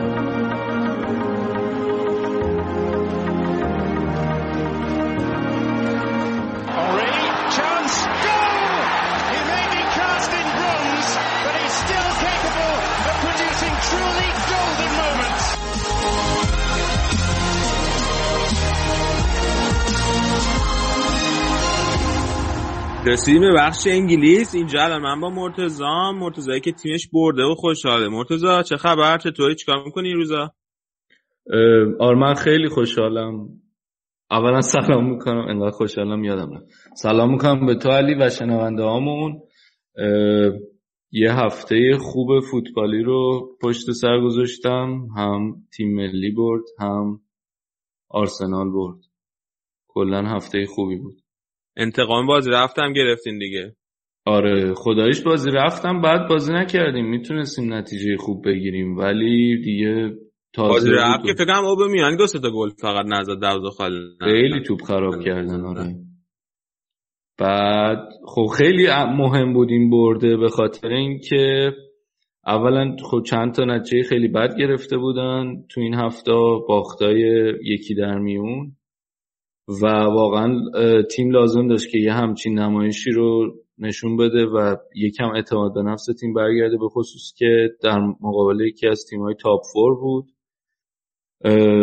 و اینکه حالا نشون دادن که جلوی تیمای top four می‌تونن نتیجه بگیرن. اولین clean sheet آرسنال امری بود جلوی تیمای top four بعد رقیب مستقیم آرسنال هم هست چلسی دیگه برای رتبه چهارم و کلا الان اون جدال سر رتبه چهارم خیلی داغتر شد. آره خود امری هم خیلی تحت فشار بود دیگه. دوباره شک و شبهه رو امری رفته بود بالا و مربی لوزر مربی لوزر از این ور اون ور صداش به گوش می‌رسید. آره همه فا... یه مدت این فاز پیش اومده بود که همه مقایسه می‌کردن با نتایج زمان ونگر تو همین بر هست. فصل دیگه این یعنی بعد از این نتایج ضعیفی که شروع کرد بگیره تیم شروع کرد مقایسه کردن و آره خیلی روش فشار بود و کم کم این ماجرایی نمی‌دونم مشکلش با اوزیلینام داشت. تو همین رسانه های طرفدار آرسنال داشت مورد می‌شد دیگه. هی آوردن وسط و یه سری می‌گفتن نمی‌دونم این چون توی پاریس سن جلو بازیکنهای بزرگ خیلی بهشون امتیاز داده و ماجرایی که با نیمار پیش اومده بود اینا حالا می‌خواد خودش رو ثابت کنه بعد داره با اوزیلین کارو می‌کنه تیم تیم رو فدا می‌کنه این نتایج تیم ولی در مجموع یه اتفاقی که افتاد این که از اون سیستم سه دفاعه منصرف شد بالاخره بعد اینکه ما هفته پیش هم راجبش حرف زدیم. مثل یه بچه آدم چهار تا دفاع گذاشت و خب نظم دفاعی خیلی خوب بود به نظرم. حالا چلسی هم البته اونقدر آماده نبود کلا هم متزلزل بود این هفته ولی نظم دفاعی خیلی خوب بود. کوشیلنی سوکراتیس نشون دادن که با همدیگه چقدر می‌تونن خوب باشن. کوشیلنیه داره کم کم از حالا از بعد از مسئولیتی که برگشته داره کم کم برمیگرده به شرایط ایدئال. و از نظر دفاعی امیدوار کننده بود. ولی خب اتفاق ناامید کننده که افتاد مسئولیت بیرین بود. زانوش مصوم شد و حالا حالا قراره که نباشه بحث 8 9 ما دوری هست. آره تا اکتبر مثل اینکه گفته بودن قراره نباشه. آره این تو سایت ها منم دیدم که زن تا اکتبر خیلی و تو مدت طولانی و کلا پست دفاع راست مشکل داریم دیگه حالا احتمالا لیکشتاینر فیکس میشه. نمی‌دونم لیکشتاینر رو ترجیح میده یا میتلن نایلز. چون اونم یه مدت به عنوان اون موقع تو ترکیب 3 4 3 میتلن نایلز رو میذاشت. آینزی میتلن نایلز رو میذاشت به عنوان وینگ راست برای همین احتمال اینکه میتلن نایلز رو بذاره هست. و حالا با ترجمه که لیکشتاینر هم که برای سن داره و یکم مسنه فکر نکنم خیلی روش حساب باز کنه به عنوان بازیکن ثابت. حالا باید دید چه تصمیم می‌گیره. ولی آره به محض اینکه برگشت به چهار دفاعه و بیرین هم تازه از مصدومیت آزاد شده بود دوباره این ماجرا پیش اومد. حالا امید نمی‌دونم. شاید هم دوباره برگرده به سه تا دفاع وسط گذاشتن رمزی هم فیکس گذاشته بود دیگه. اون دفعه آره. که می‌گفتی بر رمزی فیکس بذاره؟ آره دقیقا دو تا موردی که اون فرضم یکی این که این سه دفاعه رو بکشه بیرون ازش یکی هم این که رمزی از اول گذاشت تو و خب تاثیرگذارم بود دیگه. یعنی بعد آخر رمزی که از اول تو بود قشنگ اون ستای دیگه ای هم که گذاشته بود وسط گوندوز یعنی هر ستا هافبک دفاعی ها رو گذاشته بود گوندوزی و ژاکا و توررو هر ستا با هم بودن. و خب واقعا بازی گوندوزی تغییر کرد خیلی فرق کرد. عقبتر کار می‌کرد و نشون داد که بند خدا مسخرش هم کردیم هفته پیش. نشون داد که واقعا بازیکن موثری می‌تونه باشه اگر تو جای درست ازش بازی گرفته بشه. آره حالا رمزی من می‌خواستم بگم که یه کار خیلی مهمی هم که تو طول بازی کرده بود که جورجینیو رو خیلی خوب پرس می‌کرد از بازی خارج کرده بود. آره جورجینیو هم کلا خیلی بازیش کلا این بازی که جلو آرسنال کرد خیلی مورد بحث بود.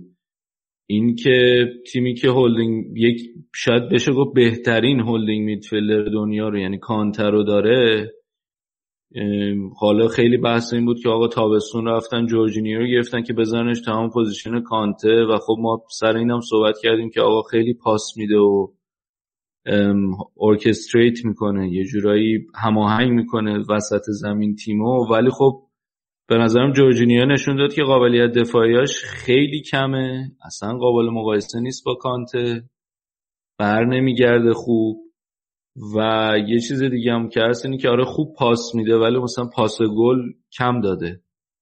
و آره مثلا آمار پاسش دو هزار تا پاس سالم داشته ولی پاسایی که منجر به نتیجه بشن خیلی کم و آره حالا باید دید و کانته هم خیلی بازیش بد بود توی این بازی. یعنی نه جورجینیو خوب بود نه کانته. اینه که باید چه تصمیم می‌گیره و این اصرار بر استفاده از هازارد به عنوان شماره نه هم خیلی عجیبه. هازاردی نشون داده به عنوان wing خیلی بهتره و کلا ستاره چلسی وقتی بوده و زمانهایی بوده که wing بوده. ولی این اصرار این که ساری میذارتش شماره نه خیلی عجیبه و خود هازاردم تو مصاحبه یه جایی گفته بود که ترجیحش اینه که یعنی دوست داره با ژیرو بازی کنه با عنوان مهاجم جلو. و قشنگ ژیرو جلو باشه هازارد به عنوان wing خیلی خوب می‌تونن با هم دیگه match بشن. ولی ساری اصرار داره به اینکه کانته و هازارد و out of position بهشون بازی بده دیگه. جایی که معمولا بازی نمی‌کنن بهشون بازی به من داشتم مصاحبه مورینیو با بین اسپورت رو گوش می‌دادم. راجع بازی آرسنال چلسی. می‌گفت که چلسی تیمیه که خیلی سخت میشه باش بازی کرد اما خیلی آسون میشه آنالیزش کرد. چون که یه سری اصول خیلی خاصی داره مربیشون همیشه با همون اصول بازی می‌کنه. یعنی همیشه جورجینیو اون پست regista بازی می‌کنه همیشه کانته داره هافبک box to box راست بازی میده. گفت همین آنالیزشون خیلی آسونه. و اگر کسی بتونه جورجینیو رو از بازی خارج کنه خیلی راحت می‌تونه چلسی مثلا مهار کنه. خیلی راحت تر می‌تونه چلسی مهار کنه. و آره آرسنال دقیقا با رمزی همین کار کرده بود. جورجینیو رو از بازی خارج کرده بود. کل بازی چلسی واسه همین خوابیده بود. همون. و و یه اتفاق دیگه هم که افتاد بعد از بازی مصاحبه ساری بود که خیلی سر و صدا کرد. عصبانی بود بعد بازی و اومد و گفت آقا من می‌خوام این تیکه رو ایتالیایی بگم. بعد اومد گفتش که بازیکنهای من کاری نم... اون کاری که باید انجام بدن انجام نمیدن یا به این مضمون و اینطوری بود که یا باید بازیکن بخریم یا اینکه باید بازیکنهای با تجربه تر تیم به خودشون بیان. و اینکه این اومد به صورت عمومی گفت که همه یعنی می‌تونست یه, یه نقدی که بهش شده بود این بود که آقا تو این حرف می‌تونست به صورت جداگونه یه جوری که حالا رسانه ای نشه به صورت خصوصی با بازیکن‌ها طرف بزنین که آقا من از شما اینا رو می‌خوام شما این کار رو انجام نمیدین. ولی اینکه اومد و رسانهش کرد یه حرکت خیلی ریسکی بود. که حالا آیا باید دیدای جواب میده یا نه؟ چون قشنگ پتانسیل اینو داره که تبدیل بشه به یه بساط و مشکلی برای خود ساری دیگه. یعنی باز کنه شروع کنم باش کله گرفتن. و حالا این ریسکو کرد باید جواب میده یا نه. شاید هم یه جورایی هم یه سیگنالی داد به هیئت مدیره که حالا مربی قبل من که میمدن شما انقدر خرج می‌کردین. سر کیسه رو باید یکم برای من شل کنین. حالا باید دید هیگواین که انقدر اصرار داره بازیکن مورد علاقشه بیاد توی این ژانویه تأثیری می‌ذاره توی بازی تیمش یا نه. ولی خیلی کار عجیب بود این که اومد اعلان عمومی کرد که آقا این بازیکنای من کاری که باید انجام بدن نمیدن باید بازیکن جدید بیارم. و یه نقد دیگه ای هم که به شد این بود که خب تو باید از اینا بازی بکشی. یعنی اینطوری هم نیست که بگی آقا اینا کارشون نمی‌کنن بریم برام بازیکن بخریم. مربی و معمولا هم اینطوریه که مربی که تهش عوض میشه تا بازیکن اینه که واکنش عجیبی بود بعد از بازی. ببین خیلی. هم من قبل دارم که بازیکن براش نخریدن. الان جورجینیو رو می‌خواست براش خریدن با 5 میلیون پوند تابستون. بعد خب هم که دارن براش می‌گیرن مثلا مثلا کنت مگه کیو گرفتن؟ یا مثلا مثلا خوز دور دوم که اومد مگه چند تا بازیکن گرفته بودن؟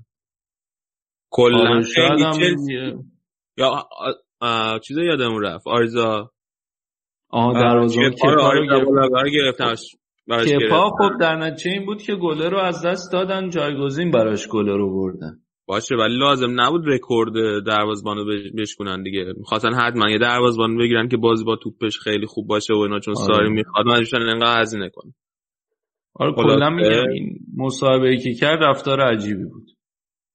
آره. و باید حالا جواب میده یا نه. کلا چلسی الان یکم افت کرده و شرایطش خوب نیست و به وضوح هم یعنی میشه گفت که آقا شما دو تا ستاره داشتی کانته و هازارد. یعنی می‌تونیم قشنگ با قطعیت بگیم که آقا ستاره های این تیم این دوتا بازیکن بودن و داری تو position هایی که position همیشگیشون نیست داری بهشون بازی میدی. باید تا کجا اصرارش ادامه میده و اصلا جواب میده یا نه؟ بعد اینکه برگردیم با آرسنال اینه که من اینو تو گروهمونم چندین بار گفتم آقا لاکازت چقدر خوب؟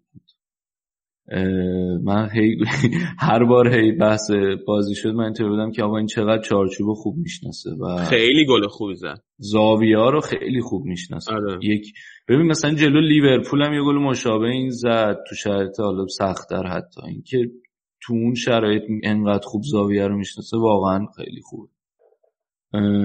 و اینکه یه چیز دیگه هم که هست اینه که هنوز یه سری سایت های هواداری آرسنال هنوز امید دارن به رمزی.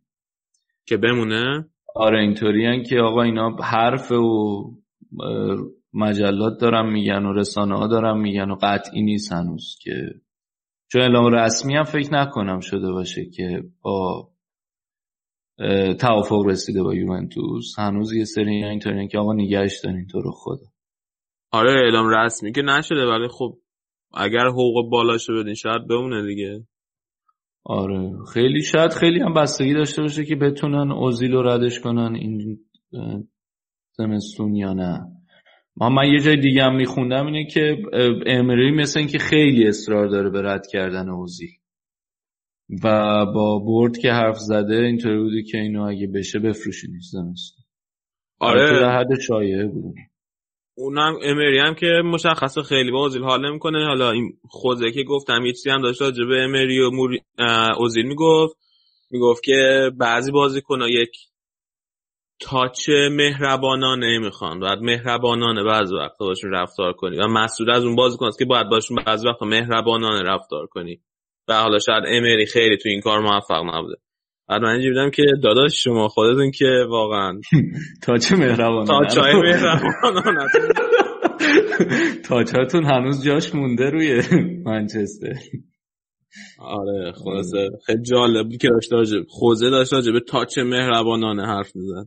با اوزیل هم کار کرده دیگه. آره با اوزیل توی راه خیلی خوب بودن دیگه.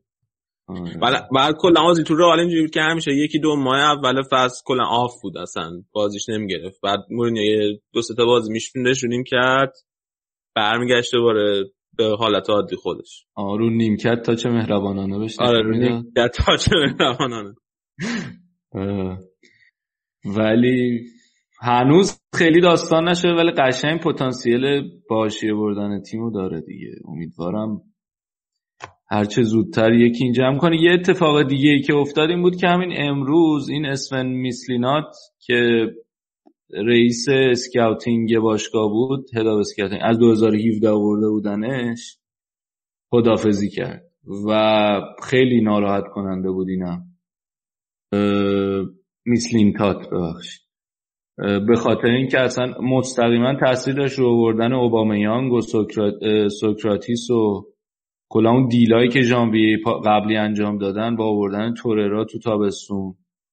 ولی ظاهرا انقدر باشگاه دستشو بسته گذاشته تو خرید بازیکن که خدافزی کرد. من یه زمزمایی شنیدم از اینکه می‌خواد بره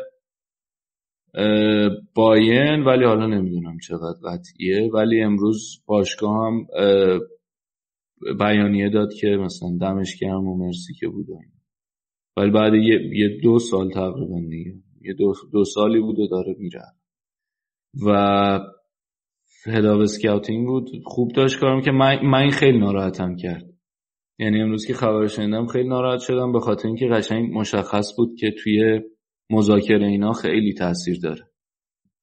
من میگم شما بعد منچیه بگیرین بیارین. بعد منچی امری زوج خفن تشکیل بدن مثل زوج سویاش نمی‌دونم. آخه اصلا خیلی عجیب بود. گازیدیس اومد گازیدیس این دوتا رو اوورد سانلهی و اینو.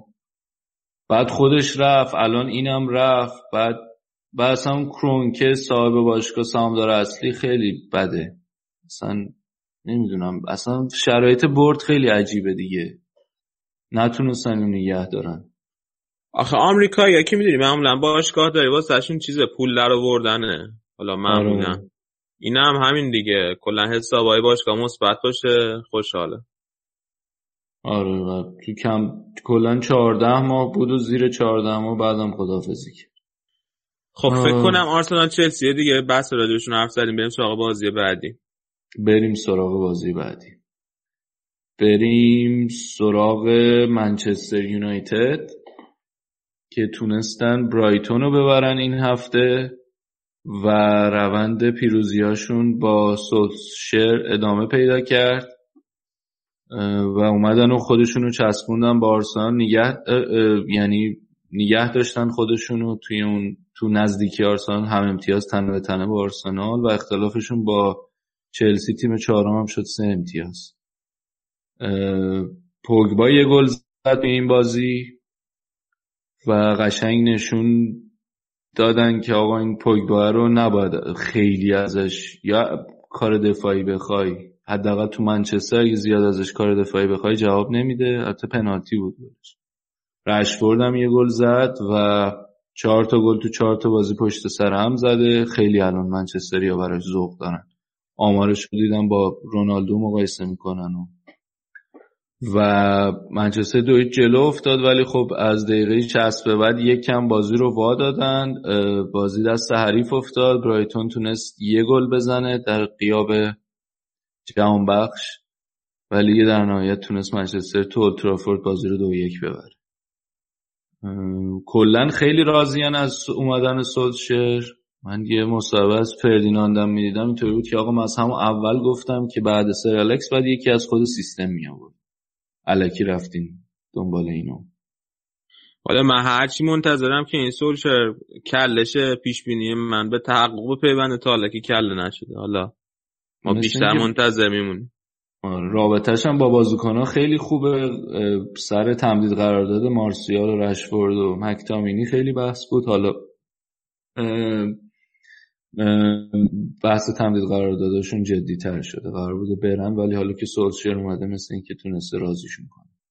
من خیلی برام جالبه که ببینم میمونه یا نه بعد تابستون. یعنی تابستون که برسه میمونه یا اخراجش می‌کنه. یعنی آره اصلا از اول که اومد به بحث مربی چیز بود دیگه مربی ترانزیشن دوران گذار. آره. ولی الان قشنگ یه بسته برای اینکه بمونه. خوب دیگه تو بازی مستقیم پوچتینو هم که برد بازیشو و ازش خوبه فعلا آره الان قشنگ دیگه آره بحث زمزمه اینه که آقا نگهش داریم. حالا باید تا آخر فصل چیکار می‌کنه. بازی سختاش ولی هنوز مونده. هم Champions League پی اس جی داره همین که هفته های آینده تو FA Cup با آرسنال بازی دارن. بعد بعد بازی با پی اس جیشون باید با لیورپول بازی کنن. بعد یه برهه زمانی بازی رفت پی اس جی رو دارن. بعد با آرسنال باید بازی کنن تو امارات بعدم با سیتی. سه هفته پشت سر هم. اینه که بازی سختی داره هنوز. و محک این این بحث محک جدی برای مربی جدید برای اینم هنوز جواب میده. ولی خوب نتیجه گرفته دیگه. اومدن الان برای سهمیه می‌تونم بجنگه خیلی امیدواره آره خب بریم سراغ بازی. تاتنهام فولام که تاتنهام توی وقت تلف شده. شانسی شانسی. دو یک برد. حالا آره با سلام و صلوات تونستن دو یک ببرن. الانم به نظرم خیلی نتیجه مهمی بود برای اینکه بتونن تو تاپ فور بمونن. چون با توجه به اینکه کین مصدومه و بعد سونم که اومده کره برای کره بازی کنه ترکیبشون یکم لاغره. و این خیلی سه امتیاز مهمی بود براشون که بتونن با تو این شرایطی که تیم خیلی اون ستاره هاشو نداره بتونن نتیجه بگیرن اه، یورنته هم گذاشته بودش مهاجم نو که گل به خودی زد. اثرگذاریش معکوس بود و بیشتر حملاتشون هم از سمت دل علی بود.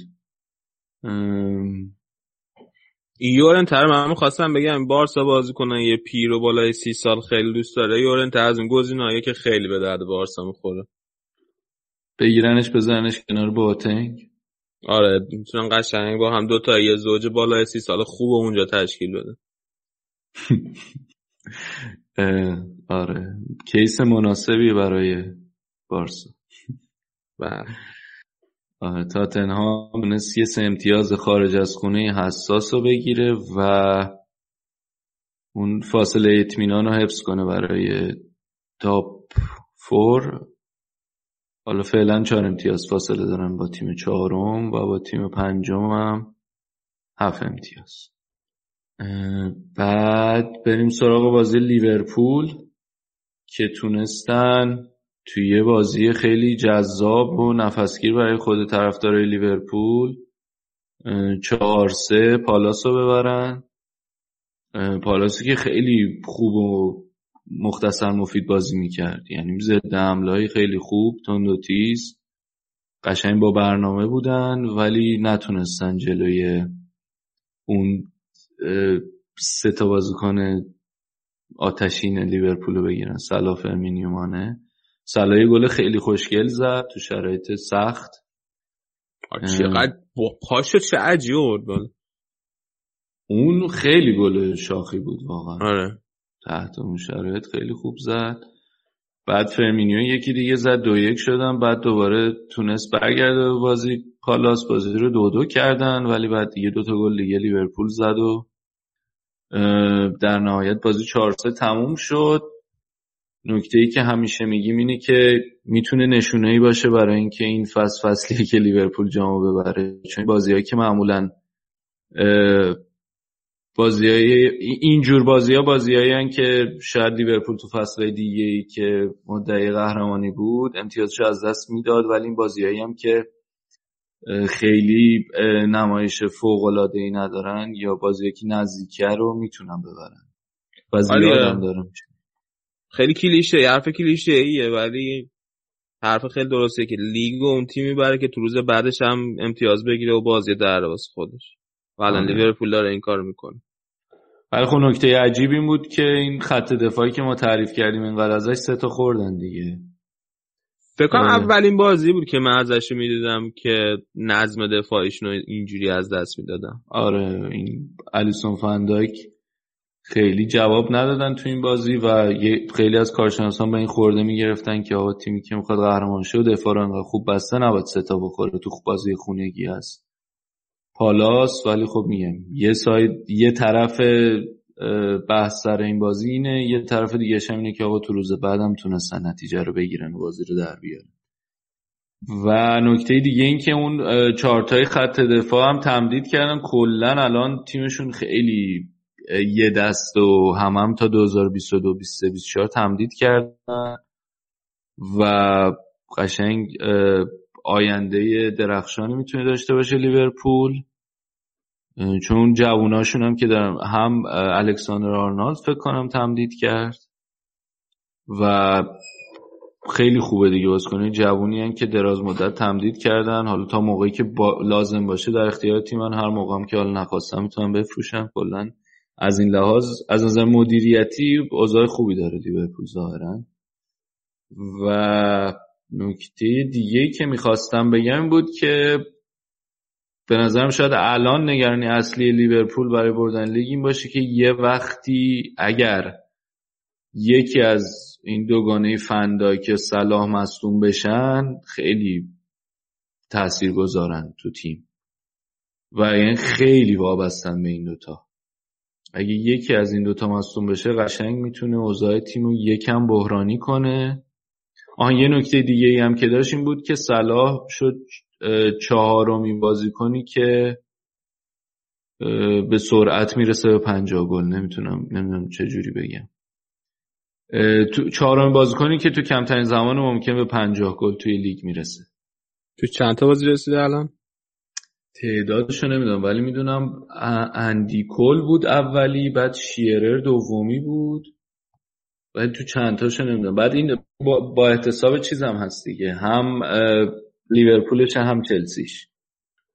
ولی تو چند تاشو بذار الان چک می‌کنم. میگم تو چند تا بعد دیگه آره صلاح هم حالا یک کم اولش آروم فصل رو شروع کرد یعنی اونقدر حالا با توجه فصل درخشانی که فصل بازی درخشانی که فصل پیش انجام می‌داد شاید انتظار رفته بود بالا ولی الان به نظرم دوباره برگشته به دوران خوبش. توی 72 بازی رسیده به 50 گل. خیلی خوب آمار خوبی. آره. اندیکل اوله تو 65 تا بازی شیرر دوم 66 تا بعد فنیستر روی 68 بعدم صلاح و تورس با هم دیگه تو 72 بازی. و آره قشنگ این بازی هم نشون داد که آقا می‌تونه بازی رو در بیاره دیگه برای تیم. اونا یکی چقدر بودن نیم اول بعد برگشتن تو زمین و صلاح حالا با اون حرکتی که کرد بازی رو برگردون یکی یک کرد و بعدم سایر اتفاقات. نشون داد که تو این بازی به نظرم نشون داد که آقا صلاح هنوز همون بازیکنی که لیورپول واپس دست بهش برای نتیجه خوب گرفتن بعد از سایر تیم های بالای جدول سیتی بریم سراغ سیتی که دوباره تونستن ببرن سه هیچ بازی رو و اختلاف رو نگه دارن با لیورپول. هادرسفیلد که تازه مربیش هم اخراج کرده بود. آره تازه مربی اخراج کردن ولی خیلی یعنی الان... اخراجی خودش رفته بود. آره وگنر رفته بود. قشنگ به موقع هم ول کرد رفت دیگه به خاطر اینکه الان تیمش تیم 20 ده امتیاز هم با تیم 17 هم که یعنی دیگه از منطقه صعود خارج بشن فاصله داره. و به نظر خیلی بعید می‌رسه که بتونن در ادامه این ده امتیاز اختلاف رو جبران کنن. اینی که شاید باید پرونده مگه اینکه اتفاق خاصی بیفته باید پرونده هادرسفیلد بسته بدونیم دیگه توی لیگ. ولی بازم تو همین بازی هم سیتی دفاعش یه مقدار سوراخ بوده. یعنی می‌تونستن دو سه تا گل بخورن. این بازیکن هادرسفیلد استیو مونی اون چند تا توپ خوب خراب کرد. بحث آره سر... دو... کلا سیتی این فصل آره یعنی خوب گل می‌زنه ولی اصلا دفاعش مطمئن نبوده دیگه. راجبش قبلا هم حرف زدیم این بازی هم نشون دادم. می‌تونست بازی مثلا سه دو اینا تموم شه به جای سه هیچ. ولی دارن نتیجه می‌گیرن حالا فعلا دیگه. ولی قطعا اون هنوز ببین هنوز خیلی تیم خوبی هن ولی اون تیم کامل فصل پیش نیستن. ولی من به نظرم در ادامه فصل کاملتر میشن. هی بهتر میشن. یعنی دیبروینه برگرده یکم و به ترکیب دوباره با ترکیب اخت بگیره سیتی هنوز جای بهتر شدن داره. آخه دی بروینه که این بازی هم بود یه پاس خیلی خوبم داد واسه لربیسانه ولی کلا دفاعشون مشکل داره. یعنی من نمی‌دونم دی بروینه برگشتش چقدر می‌تونه به دفاعشون کمک کنه. ولی خب اگه بتونن خوب گل بزنن مشکل دفاع هم میشه دیگه. البته به تا به نظرم اولی پاکرسی لیورپول گل می‌خوره میگی که اخه با فلانه ولی سیتی گل بخوره ایراد نداره. آقا شما این عشق گواردیولا داره یه جوری دیگه درمان من عشق گواردیولا ندارم من نفرت کلوب دارم. خب ما رو وادار می‌کنید چه چیزایی بگیم تو برنامه. نه ما خیلی حرفه‌ای هستیم و ایشالله هر تیمی که حقشه قهرمانش. دیگه آن یه اتفاق دیگه ای که افتاد بازی وولبز با لستر بود که توی این بازی وولورهمپتون تونست 4 3 ببره بازی رو. بعد سر اون گل آخرشون مربیشون آقای نوز نونو نوز اومد وسط زمین و اینا و توبیخ شد. توبیخ اخراج شد در حالی که همون کار مشابهش کلوب توی سرباز با اورتون بود فکرم انجام داده بود. هیچ چی بهش نگفت. تازه اون بازی با اورتون رایوالری خیلی بیشتری هم بود. و یکم باعث کدورت ها شد در لیگ انگلیس که چرا رفتار یکسان ندارن ولی خب خیلی بازی جذابی بود. تا دقایق پایانی سه سه بودن ولی وولفز تونست بازی رو چهار سه ببره در نهایت. و الان هشتمن. شاید خیلی شانسی نداشته باشن برای سهمیه چمپیونز لیگ گرفتن ولی خب در مجموع دارن نتایج خوب می‌گیرن. آبرومند. یه نگاه کلی و سریع هم بندازیم به سایر نتایج. بورنموث تونست وستهم آقای پلگرینی رو دویچ ببره و یکم اوضاعشون بهتر شد. این چند هفته بود که اصلا خوب نچه نگرفته بودن. ادی ها تحت فشار بود ولی تونستن یه برد خوب بگیرن. نیوکاسل سه هیچ کاردیف زد توی جدال ته جدولیا.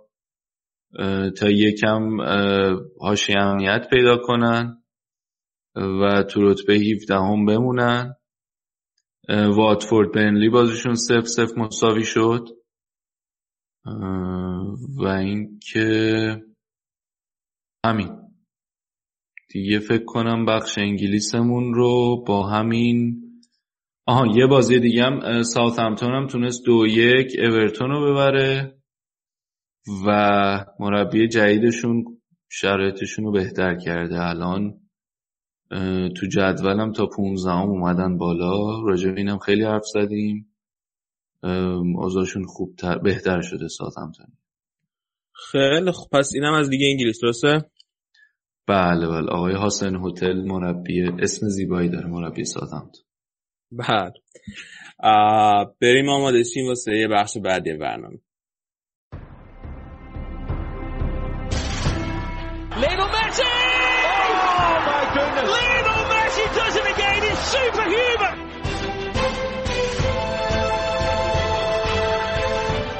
Great cross, headers in, Miranda! And Atletico Madrid lead in the cup final! Modric takes. It's a header from Sergio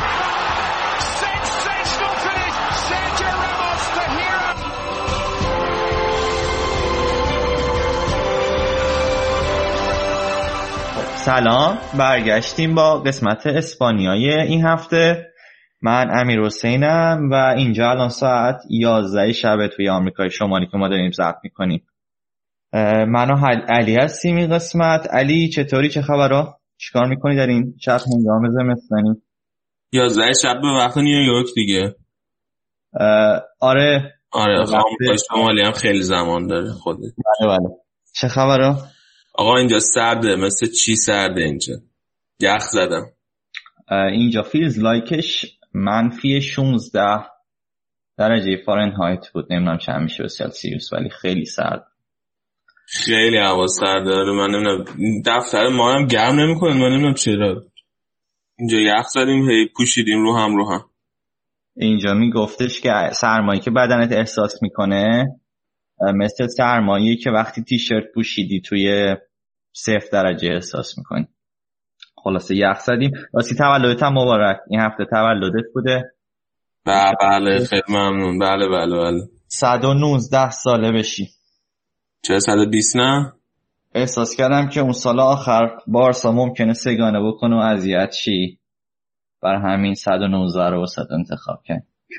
بله لطف کرد. خب برسیم به لالیگا و کوپا ری و بازی این هفته اسپانیا. می‌خوای از رئال شروع کنیم بازی کوپا با لگانس. خبر بود؟ والا بازی رفت که رئال هیچ برده بود توی خونه خودش. بازی برگشت یه بازی خیلی خیلی خیلی بد از خودش ارائه داد. یعنی هرچی هم جلو رفت بهتر نمی‌شد. یکی رئال باخ و رال خیلی راحت می‌تونست حذف بشه چون که نواس دو سه سیو خیلی خوب داشته طول بازی. و میگم نواس رو گذاشته بود دیگه. آره چون که کورتوا هنوز مصدوم بود درست برنگشته بود نواس بازی می‌کرد. و متاسفانه بازیکنا مثل ایسکو و مارسلو هم که دوباره بهشون اعتماد کرده بود گذاشته بهشون توی زمین خیلی عملکرد خوبی نداشتن. یه کار جالب کرده بود. مارسلو رو دفاع چپ بازی نداده بود. به عنوان هافبک چپ ازش استفاده کرده بود. یعنی یه خط برده بودش جلو. ولی خب خیلی اونجا آنچنان درخششی نداشت. وسط بازی هم سرخیو رگیلانو کشید بیرون. مارسلو برگشت به همون دفاع چپی که پست اصلیشه. چه جالب. پس یار کلا خیالش راحت بوده. یه روتیشنی زده دیگه. ببینی که اوضاع چطوره.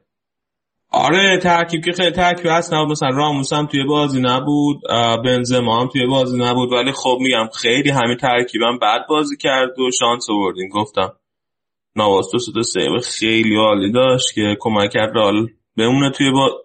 تورنمنت. و خوردیم توی قرعه کشی به ژیرونا. البته بازی رفت و سه هیچ برده بودی نه؟ آره دیگه سه هیچ. خب پس خیلی حاشیه امنیتی بود که تقریبا هر هیچ رئالی احتمال نمی‌داد که مثلا هست این موقع. نزدیک بود و اگر کیلو نواس توی دروازه نبود ممکن بود که هست شده دم نواس گرم که آماده مونده نه؟ خیلی خوب مونده آره. هر وقت باش بازی میده اثبات می‌کنه خودشو. البته یه مسئولیت جزئی پیدا کرد دوباره ولی خب از اون وقت کورتوا برگشته. بنابراین خیلی از تو دروازه رال نگرانی نداره یا کورتوا هست یا نواس همیشه خیلی هم عالی. دیگه چی؟ از بازیکنایی که بازی کردن تو خط حمله بگو. وینیسیوس جونیور بازی زده بود که تقریبا داشت به عنوان مهاجم نوک بازی می‌کرد. وینیسیوس کلا همیشه توی این فصل هر وقت بهش بازی داده خیلی بازی خوبی از خودش نشون داده و با اینکه جوونه و فقط 19 سال سن داره اعتماد ترکی اعتماد کادر مربیگری رو جذب کرده هوادارم خیلی دوستش دارن. دیگه اینکه برایم دیازه که تازه از من سیتی خریده هی تقریبا توی همه بازی داره 4 5 دقیقه 4 5 دقیقه 10 دقیقه بهش بازی میده. تا حالا خیلی بد نبوده خوب بوده. والا بعد بیشتر بهش بازی برسه تا با ترکیب اخچه حالا فکر کنم صحبت راجع باز با لگانس کافیه. بریم سراغ بازی لالیگا ایران جلوی سویا. آره برد خوبی بود دیگه. اون دیگه قشنگ رئالو به رد سوم کشوند. با حریف مستقیمش تو جدول بازی می‌کرد و یه بردی که فکر کنم چسبید به بود علاوه بر اینکه آره علاوه بر اینکه خیلی برد مهمی بود و باعث شد همونطور که گفتی رئال بیاد در رتبه سوم مهمترین چیزش این بود که رئال بازی خیلی خوبی انجام داد. یعنی این بازی دومین بازی خوب این فصل رئال بود به نظر من. یه بازی بازی رفا آیستروم رال خیلی بازی خوب بازی بود تو چمپیونز لیگ موقعی که لوپتگی مربی بود و این بازی دومین بازی خیلی خوب فصل رال بود. که رال همه کار کرد خیلی خوب بود. بازی کامل کنترل کرد. اصلا دروازش آنچنان تهدیدی نشد. ولی تنها مشکلی که پیش اومده بود این بود که رال نتونست گل بزنه. تا دقیقه 78 کاسمی رو تونست بالاخره قفل دروازه سویا رو بشکنه و از اون طرف تعداد هوادارهای توی استادیوم هم زیاد بود. یعنی 68 هزار نفر من دادن استادیوم که نسبت به متوسط این فصل که رال توی استادیوم خوش بازی می‌کرده فکر کنم 8 هزار نفر بیشتر بود که خیلی باعث خوشحالی بازیکن شده بود راموس هم بعد بازی مصاحبه کرده بود گفته بود که خیلی خوشحالم که هوادار با ما آشتی کردن و اومدن استادیوم ما بعد هوادار راز نگه داریم. ما یه چیز جالب این که توی بازی قبلی لالیگا اشرا جلوی بتیس سه پنج دو بازی کرده بود و خیلی دفاعی بازی کرده بود و زیر سی درصد 23 4 درصد فکر کنم مالکیت توپ داشت. این بازی سولاری برگشت بود 4 3 3 خودش و 70 درصد رال مالکیت توپ داشت که خیلی آماره عجیب غریبی جلوی سویا که تیم خیلی خوبیه همیشه. فکر کنم سویا هم بعدش نمیمد که یه مساوی بگیره از این بازی. بیرون خونه. فکر کنم اونا هم یه جوری می‌خواستن توپو بدن به رئال و دفاع کنن ولی خب موفق نبودن دیگه. حالا یه چیز جالب که من دارم الان به آمار نگاه می‌کنم و می‌بینم اینه که رئال فقط چهار تا شوت گذاشته سویا بزنه به دروازش. و این خیلی عجیبه نسبت به این فصل رئال که خیلی شوت می‌خوره و ما هم همون چهار تا شوت فقط یه دونش توی چارچوب بوده. آره آره. چی بود قضیه؟ این الان فکر می‌کنی که مثلا کاسمیرو به اوجش برگشته که نذاشته شوت بزنن یا مثلا وارانو راموس یا مثلا نقشی داشتن توی قضیه؟ ببینید کاسمیرو که خیلی خوب بود ولی علاوه بر کاسمیرو بقیه بازی کنم همشون بهترین روزشون بود. یعنی توی خط دفاع مثلا مودریچ که از بهترین بازی این فصلش کرد سبایوس خیلی عالی بازی کرد. و خط دفاع هم کامل وظیفه خودش انجام داد. یعنی خیلی روز خوبی بود برای رئال. من من نمی‌تونم خیلی دست بزنم روی یه بازیکن خاص بگم این خوب بوده. فقط تنها نکته که بازی باقی مونه از این بازی اینه که هنوز بازم یعنی مارسلو رو بازی نداده بود و ایسکو هم خب بازی نمیده کلا. و این خیلی نگران کننده است. چون که ممکنه باعث بشه که مارسلو تصمیم بگیره بره. چون رونالدو هم توی یوونتوس اخبارش هست که خیلی داره مارسلو رو تشویق می‌کنه که بیاد یوونتوس. این نگران کننده است. شما؟ بالاخره مارسلو یه بازیکنیه که حتما دلش می‌خواد بازی کنه دیگه. آره دوست نداره نیمکت نشین باشه. البته خب فکر کنم تا قبل از بازی با لگانس کلا مصدوم بود دیگه نه؟ مارسلو نه مارسلو سه چهار تا بازی بهش بازی نمیده اصلا. یعنی فیکسش نمی‌ذاره. ولی خب تاثیرات این مصومیت هست. شاید رگولان هم بد نبوده تو این بازی که بازی کرده. خوب بوده به قول تو. و شاید جای مارسلو رو گرفته. مارسلو هم ناراحته. حالا اگه نکته چیزی دیگه هست می‌خوای بگو که؟ نه دیگه بریم سراغ بارسا. حالا صحبت از مارسلو شد. مالکوم هم توی بارسلونا اولین چیزی که حالا من به ذهنم رسید بگم راجع بارسا اینه که مالکوم بهش بازی نمی‌رسه. اونم انتظاراتی داره. خیلی با امید اومده بود بارسلونا و والورده خواسته بودش خیلی ولی بازی بهش نرسید. این فصل یه جورایی مثل این که بهش گفته که آب پاکی ریخته که اگر که که احتمالا این فصل دوم هم بازی نخواهی کرد. خیلی. و مالکوم هم مثلا تصمیم گرفته که بره اگه شرایط این باشه. دلش می‌خواست بمونه و به جنگ واسه یه موقعیتش توی بارسلونا ولی خب این آب پاکی ریخته که گفته که نمی‌خوام احتمالا بذارم که بازی کنی. برای همین مالکوم داره میره. کجا می‌تونه بره؟ تاتنهام یه علاقه زیادی نشون داده. من صحبت از حتی لیگ چین هم شنیدم ولی نمی‌دونم کجا قطعی شده و شاید اصلا هنوز قطعی نباشه. ولی اینکه بره به نظر قطعی میاد.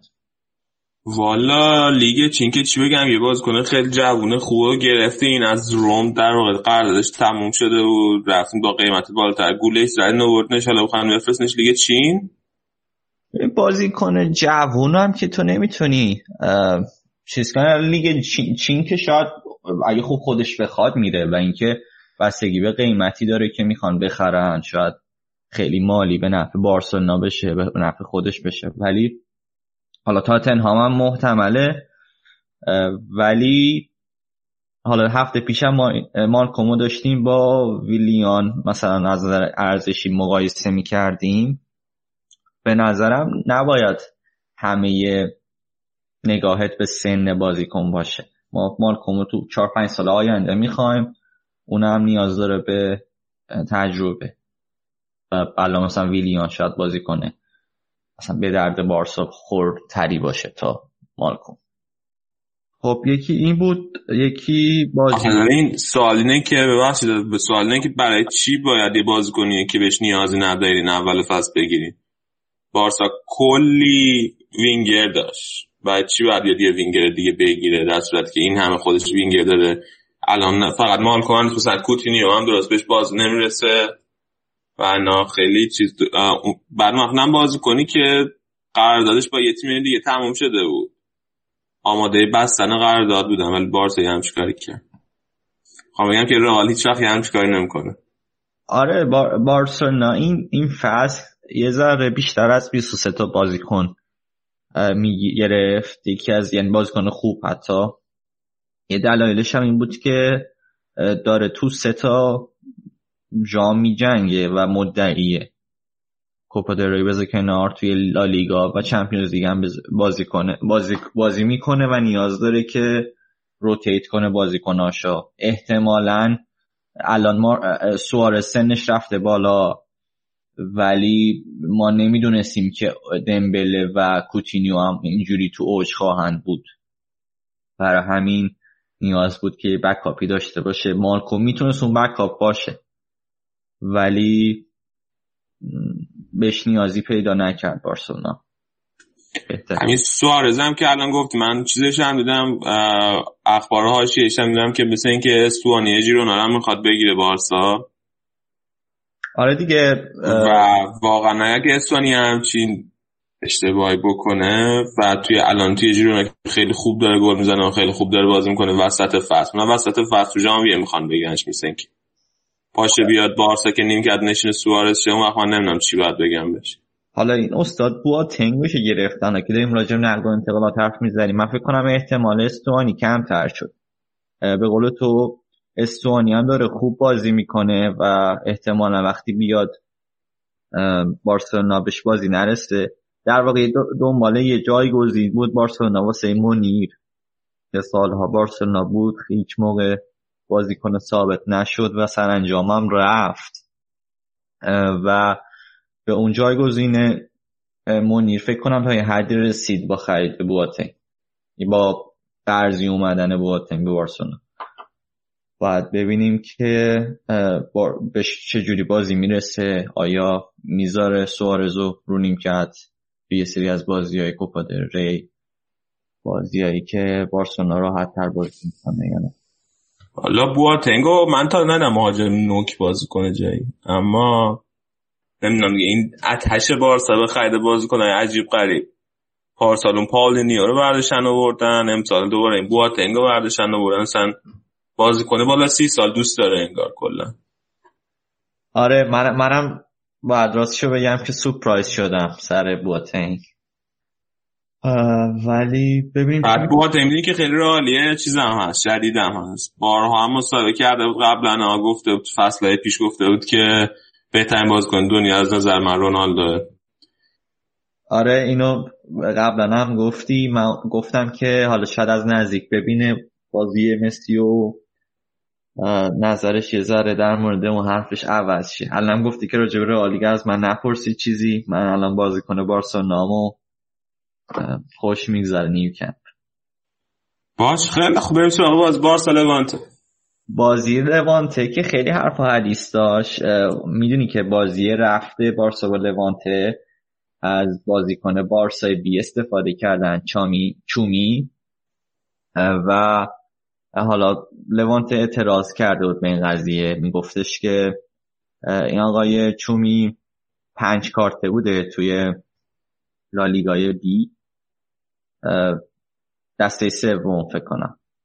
و تو بارسای بی بازی می‌کنه و اونجا پنج کارت شده و نمی‌تونه توی بازی باش بوده باشه و غیر قانونی بوده و اعتراض کردن سر این قضیه می‌گفتن که باید بارسلونا حذف بشه سر این قضیه. هست که نه یعنی بازی رفت بعد سه هیچ می‌شده به نفع لوانته از نظر لوانت آره دیگه خب حالا برگشت بارسلونا با هم با برگشت بارسا سه هیچ برد دیگه یعنی مساوی می‌شد همه چی. آه یعنی باید پنالتی می‌زدن احتمالا. چیز نکردن این کارا فدراسیونه فوتبال اسپانیا مخالفت کرد با این قضیه. رد کرد. یه دلیل اصلیش هم این بود که کلا 48 ساعت فرصت- دارن که اعتراض کنن به بازی یا بازیکنها. هر چیزی شبیه این. و چون این کارم نکرده بود تو اون پنجره اعتراض نکرده بود کلا اعتراضش رد شد. حالا رفتن اون جایی که استقلالم رفته. Court of Arbitration in Sport که دادگاه کست هست. و می‌خوان ببینن که می‌تونن نتیجه رو برگردونن به نفع خودشون یا نه. حالا فردا که بارسلونا کلا با سویا بازی داره تو کوپا دل ری الان که ما داریم ضبط می‌کنیم و اگه اون بازی انجام شه من خب خیالم خیلی راحت میشه. ولی هنوزم فکر نمی کنم که چیز جدی باشه. حالا یه موقعی رو حالا به خاطر یه جرم خیلی مشابه بازی که برده بود از کادیز دو یک برده بود فکر کنم و به زهرش اعلام کردن سه هیچ بازوندنش و رئال حذف شد. اونم قضیهش این بود که یه بازیکن رئالش بازیکن آکادمی جوان خودش بود. یه فصل ویارال بازی کرده بود چریشف و بعد توی ویارال سه کارت شده بود توی کوپا دل ری، چون توی کوپا دل ری با سه کارت بازی از دست میدن. و به و رئال نمی‌دونست این قضیه رو. و بعد بهش بازی داده بود و کادیس شکایت کرد؟ و رئال سه هیچ توی بازی رفت. ولی مثل که بارسا بالاخره خونش رنگین تره دیگه. حالا من که اصلا صحبتم اینه که اینا چجوری می‌تونن به حضور یه بازیکن به اسم شومی اعتراض کنن وقتی که بارسلونا بازیکن اصلیش مثل پیکه و لانگله و فرمایلن تو بازی نداره. یعنی کلا یه ذره کل این اعتراض هم عجیب غریبه. حالا نه اینکه بازیکن خوبی گذاشته بارسلونا اینا باختن. ضعیفترین بازیکنش تو خط دفاع گذاشته و اینا باختن. پس خیلی بی ربط هم هست. یعنی کلا دارن از قوانین می‌خوان استفاده کنن که خیلی قوانین چه حرفیه داری می‌زنی؟ خب برداشته باز کنه که 90 میذاشته رو گذاشته دیگه حالا. آره خب اگه بخوای با اون قوانین بری اینم هست که باید 48 ساعت اعتراض کنی و اونا این کارو نکردن. پس بنابراین اونا هم طبق قوانین اعتراضشون اصلا وارد نیست. در حالی که باز هم یه موردی بود که مثل این که می‌شده یعنی می‌گفتن که محرومیت. اون بازی واسه بازی با سویا اکتیو میشه. و به بازی طبق اون قوانین به بازی با لوانته می‌رسیده چومی. یه من میگم چامی باز بعد بازی حالا خب رونده خود بازی اینجوری بود که کوتینیو دمبله هر دو بازی می‌کردن. این سوالو من قبلا از امیر رضا پرسیدم که تو اگه بودی کدومو میذاشتی و گفته بود که هر دو رو میذاشتم و به سوارز استراحت داده بود. خیلی عجیب بود که بدون مهاجم هدف بازی می‌کرد. با مسی کوتینیو دمبله خط جلو. مثل که این قرار تکرار بشه. یعنی این چهار تا بازیکن همیشه قرار یک کدومشون استراحت بکنن. به موریو بازی داده بود با لانگله تو خط دفاع. که اونا هم بازی خوبی داشتن. کلا بازی خیلی آسون و روون بود واسه بارسلونا. خیلی هم چی اومده بود. ورزشگاه خیلی پرشور بود نیو کمپ. یه دلیلش هم این بود که خب بازی هست که ارزون تره یه جورایی تماشاگرا میکشونه ورزشگاه. نکته ای که من می‌خوام بگم و فکر کنم این حرف تا حالا هیچ موقع توی این پادکست نزدم اینه که مسی اصلا خوب نبود. مسی با وجود اینکه دوتا پاس گل داد به دمبله و خودش هم گل سومو زد میشه گفت که تو این بازی خوب نبود چون چند تا موقعیت خوب از دست داد.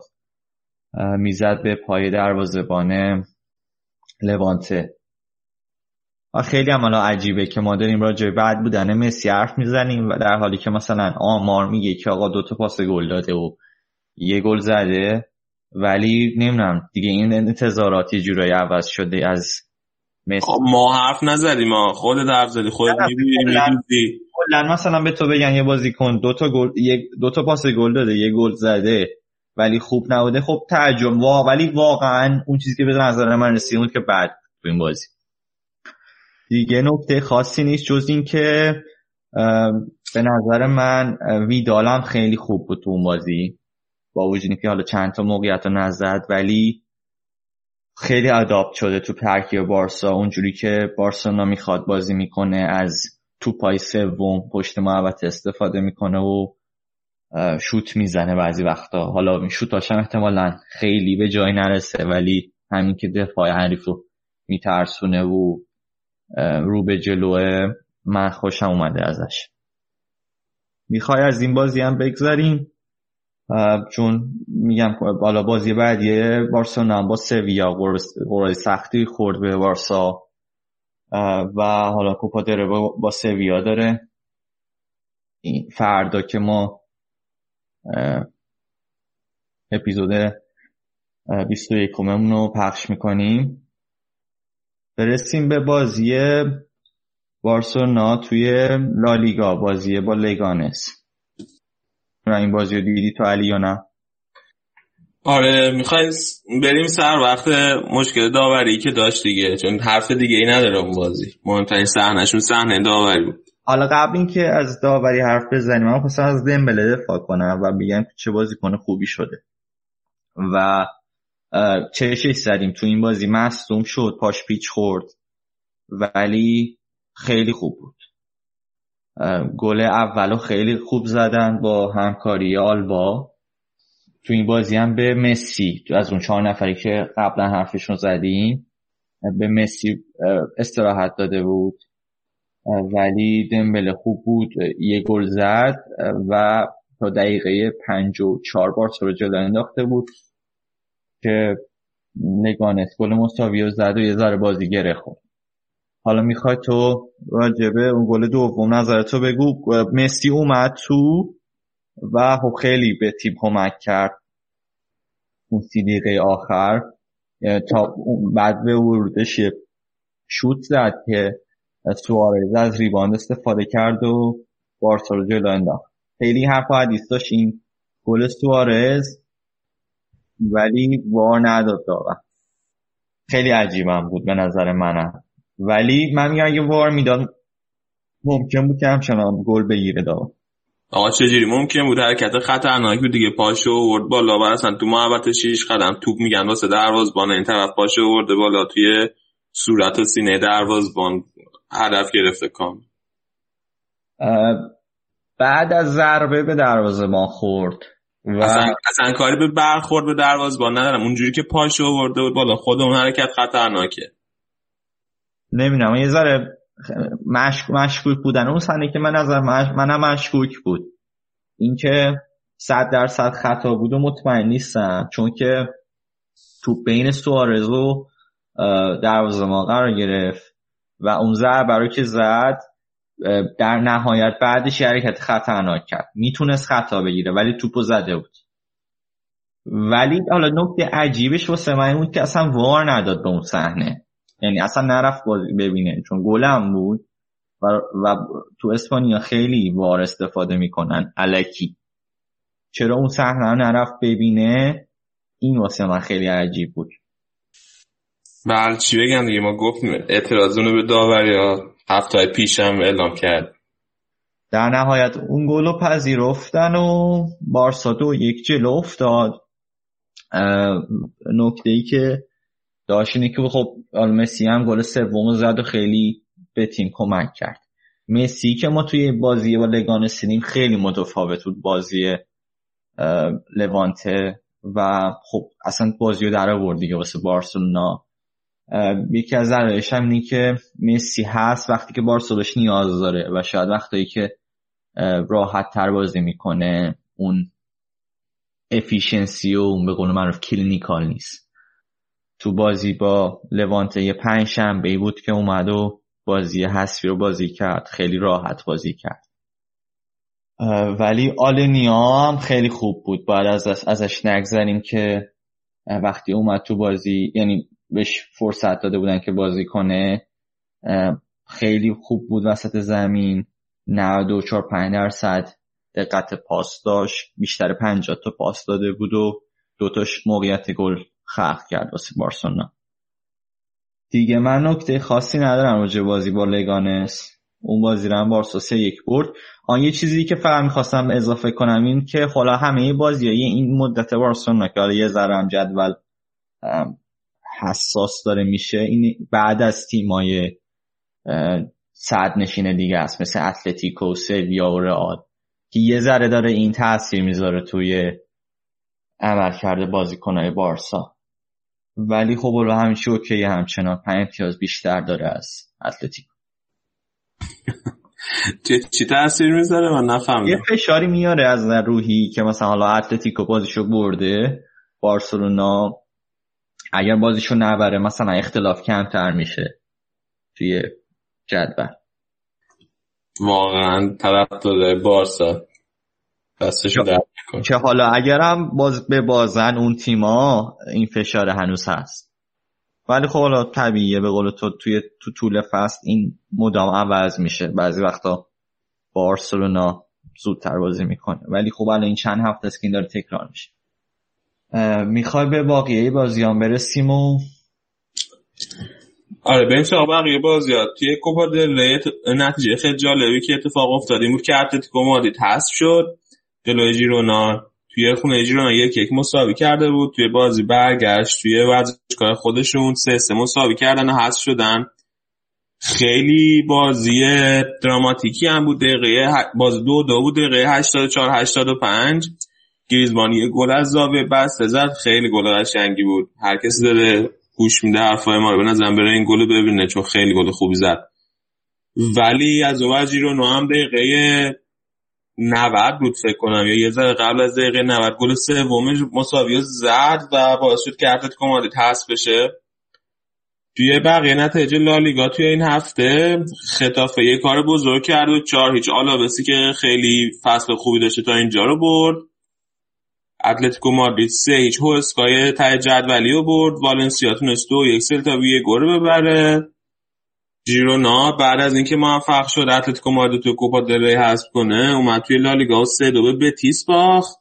ویارال و اتلتیک بیلبائو یک یک مساوی کردن. رایو وایکانو با رئال سوسیداد دو دو مساوی کرد. لوانت تونست باید دو دو دو هیچ ببره و توی بازی آخرم ایبار سه هیچ تونست اسپانیولو ببره. این بود خلاصه نتایج هفته. الان ویارال خیلی اوضاعش خرابه اون ته جدول نه؟ آره دیگه الان توی ته جدول هوسکا که خب رتبه آخر جدول تقریبا سقوطش قطعیه. ویارال 19 همه با 18 امتیاز وایکانو 18 همه با 20 امتیاز. و دیگه سلتا ویگو وایادولید و لگانس هم 21 و 22 امتیاز دارن این چهار تا تیم و این سه تا تیم. و هر سه تاشون می‌تونن که بیان توی منطقه سقوط توی لالیگا سه تا تیم سقوط می‌کنن. آه خیلی بیارال وضع خوبی نداره و خیلی هم عجیبه چون اول فصل سانتی کازورلا رو برده بودن خرده خوبی کرده دادن امید بهشون بالا بود. حالا یه تیم دیگه هم که وضعش خوب نیست اسپانیوله که تا همین چقدر تا همین 6 هفته پیش وضع خیلی خوبی داشت توی تیمای بالای جدول بود اما الان چند هفته است که اصلا برد نه برده و همینجوری داره میاد پایین تر الان با 24 امتیاز 13 همه 4 امتیاز به منطقه سقوط فاصله داره اگه به خودش زودتر نیاد می‌تونه برسه به منطقه سقوط. خب این بود. اگه که صحبتی نیست می‌خوای بریم با بخش بعدی برگردیم. بریم. این بود قسمت اسپانیای ما. میریم یه چیزی بشنویم و برگردیم.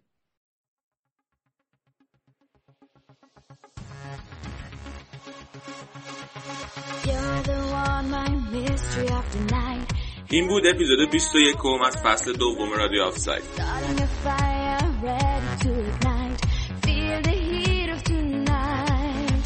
مثل همیشه از حمایتاتون ممنونیم و ازتون می‌خوایم که به این حمایت ها ادامه بدید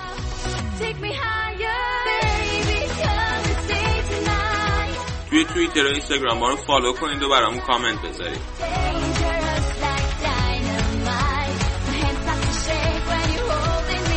همینطور توی اپ های پادکست چه اپل چند روید به ما ستاره بدید و نظرتون رو بگید. تا اپیزود بعدی خدا نگهدار.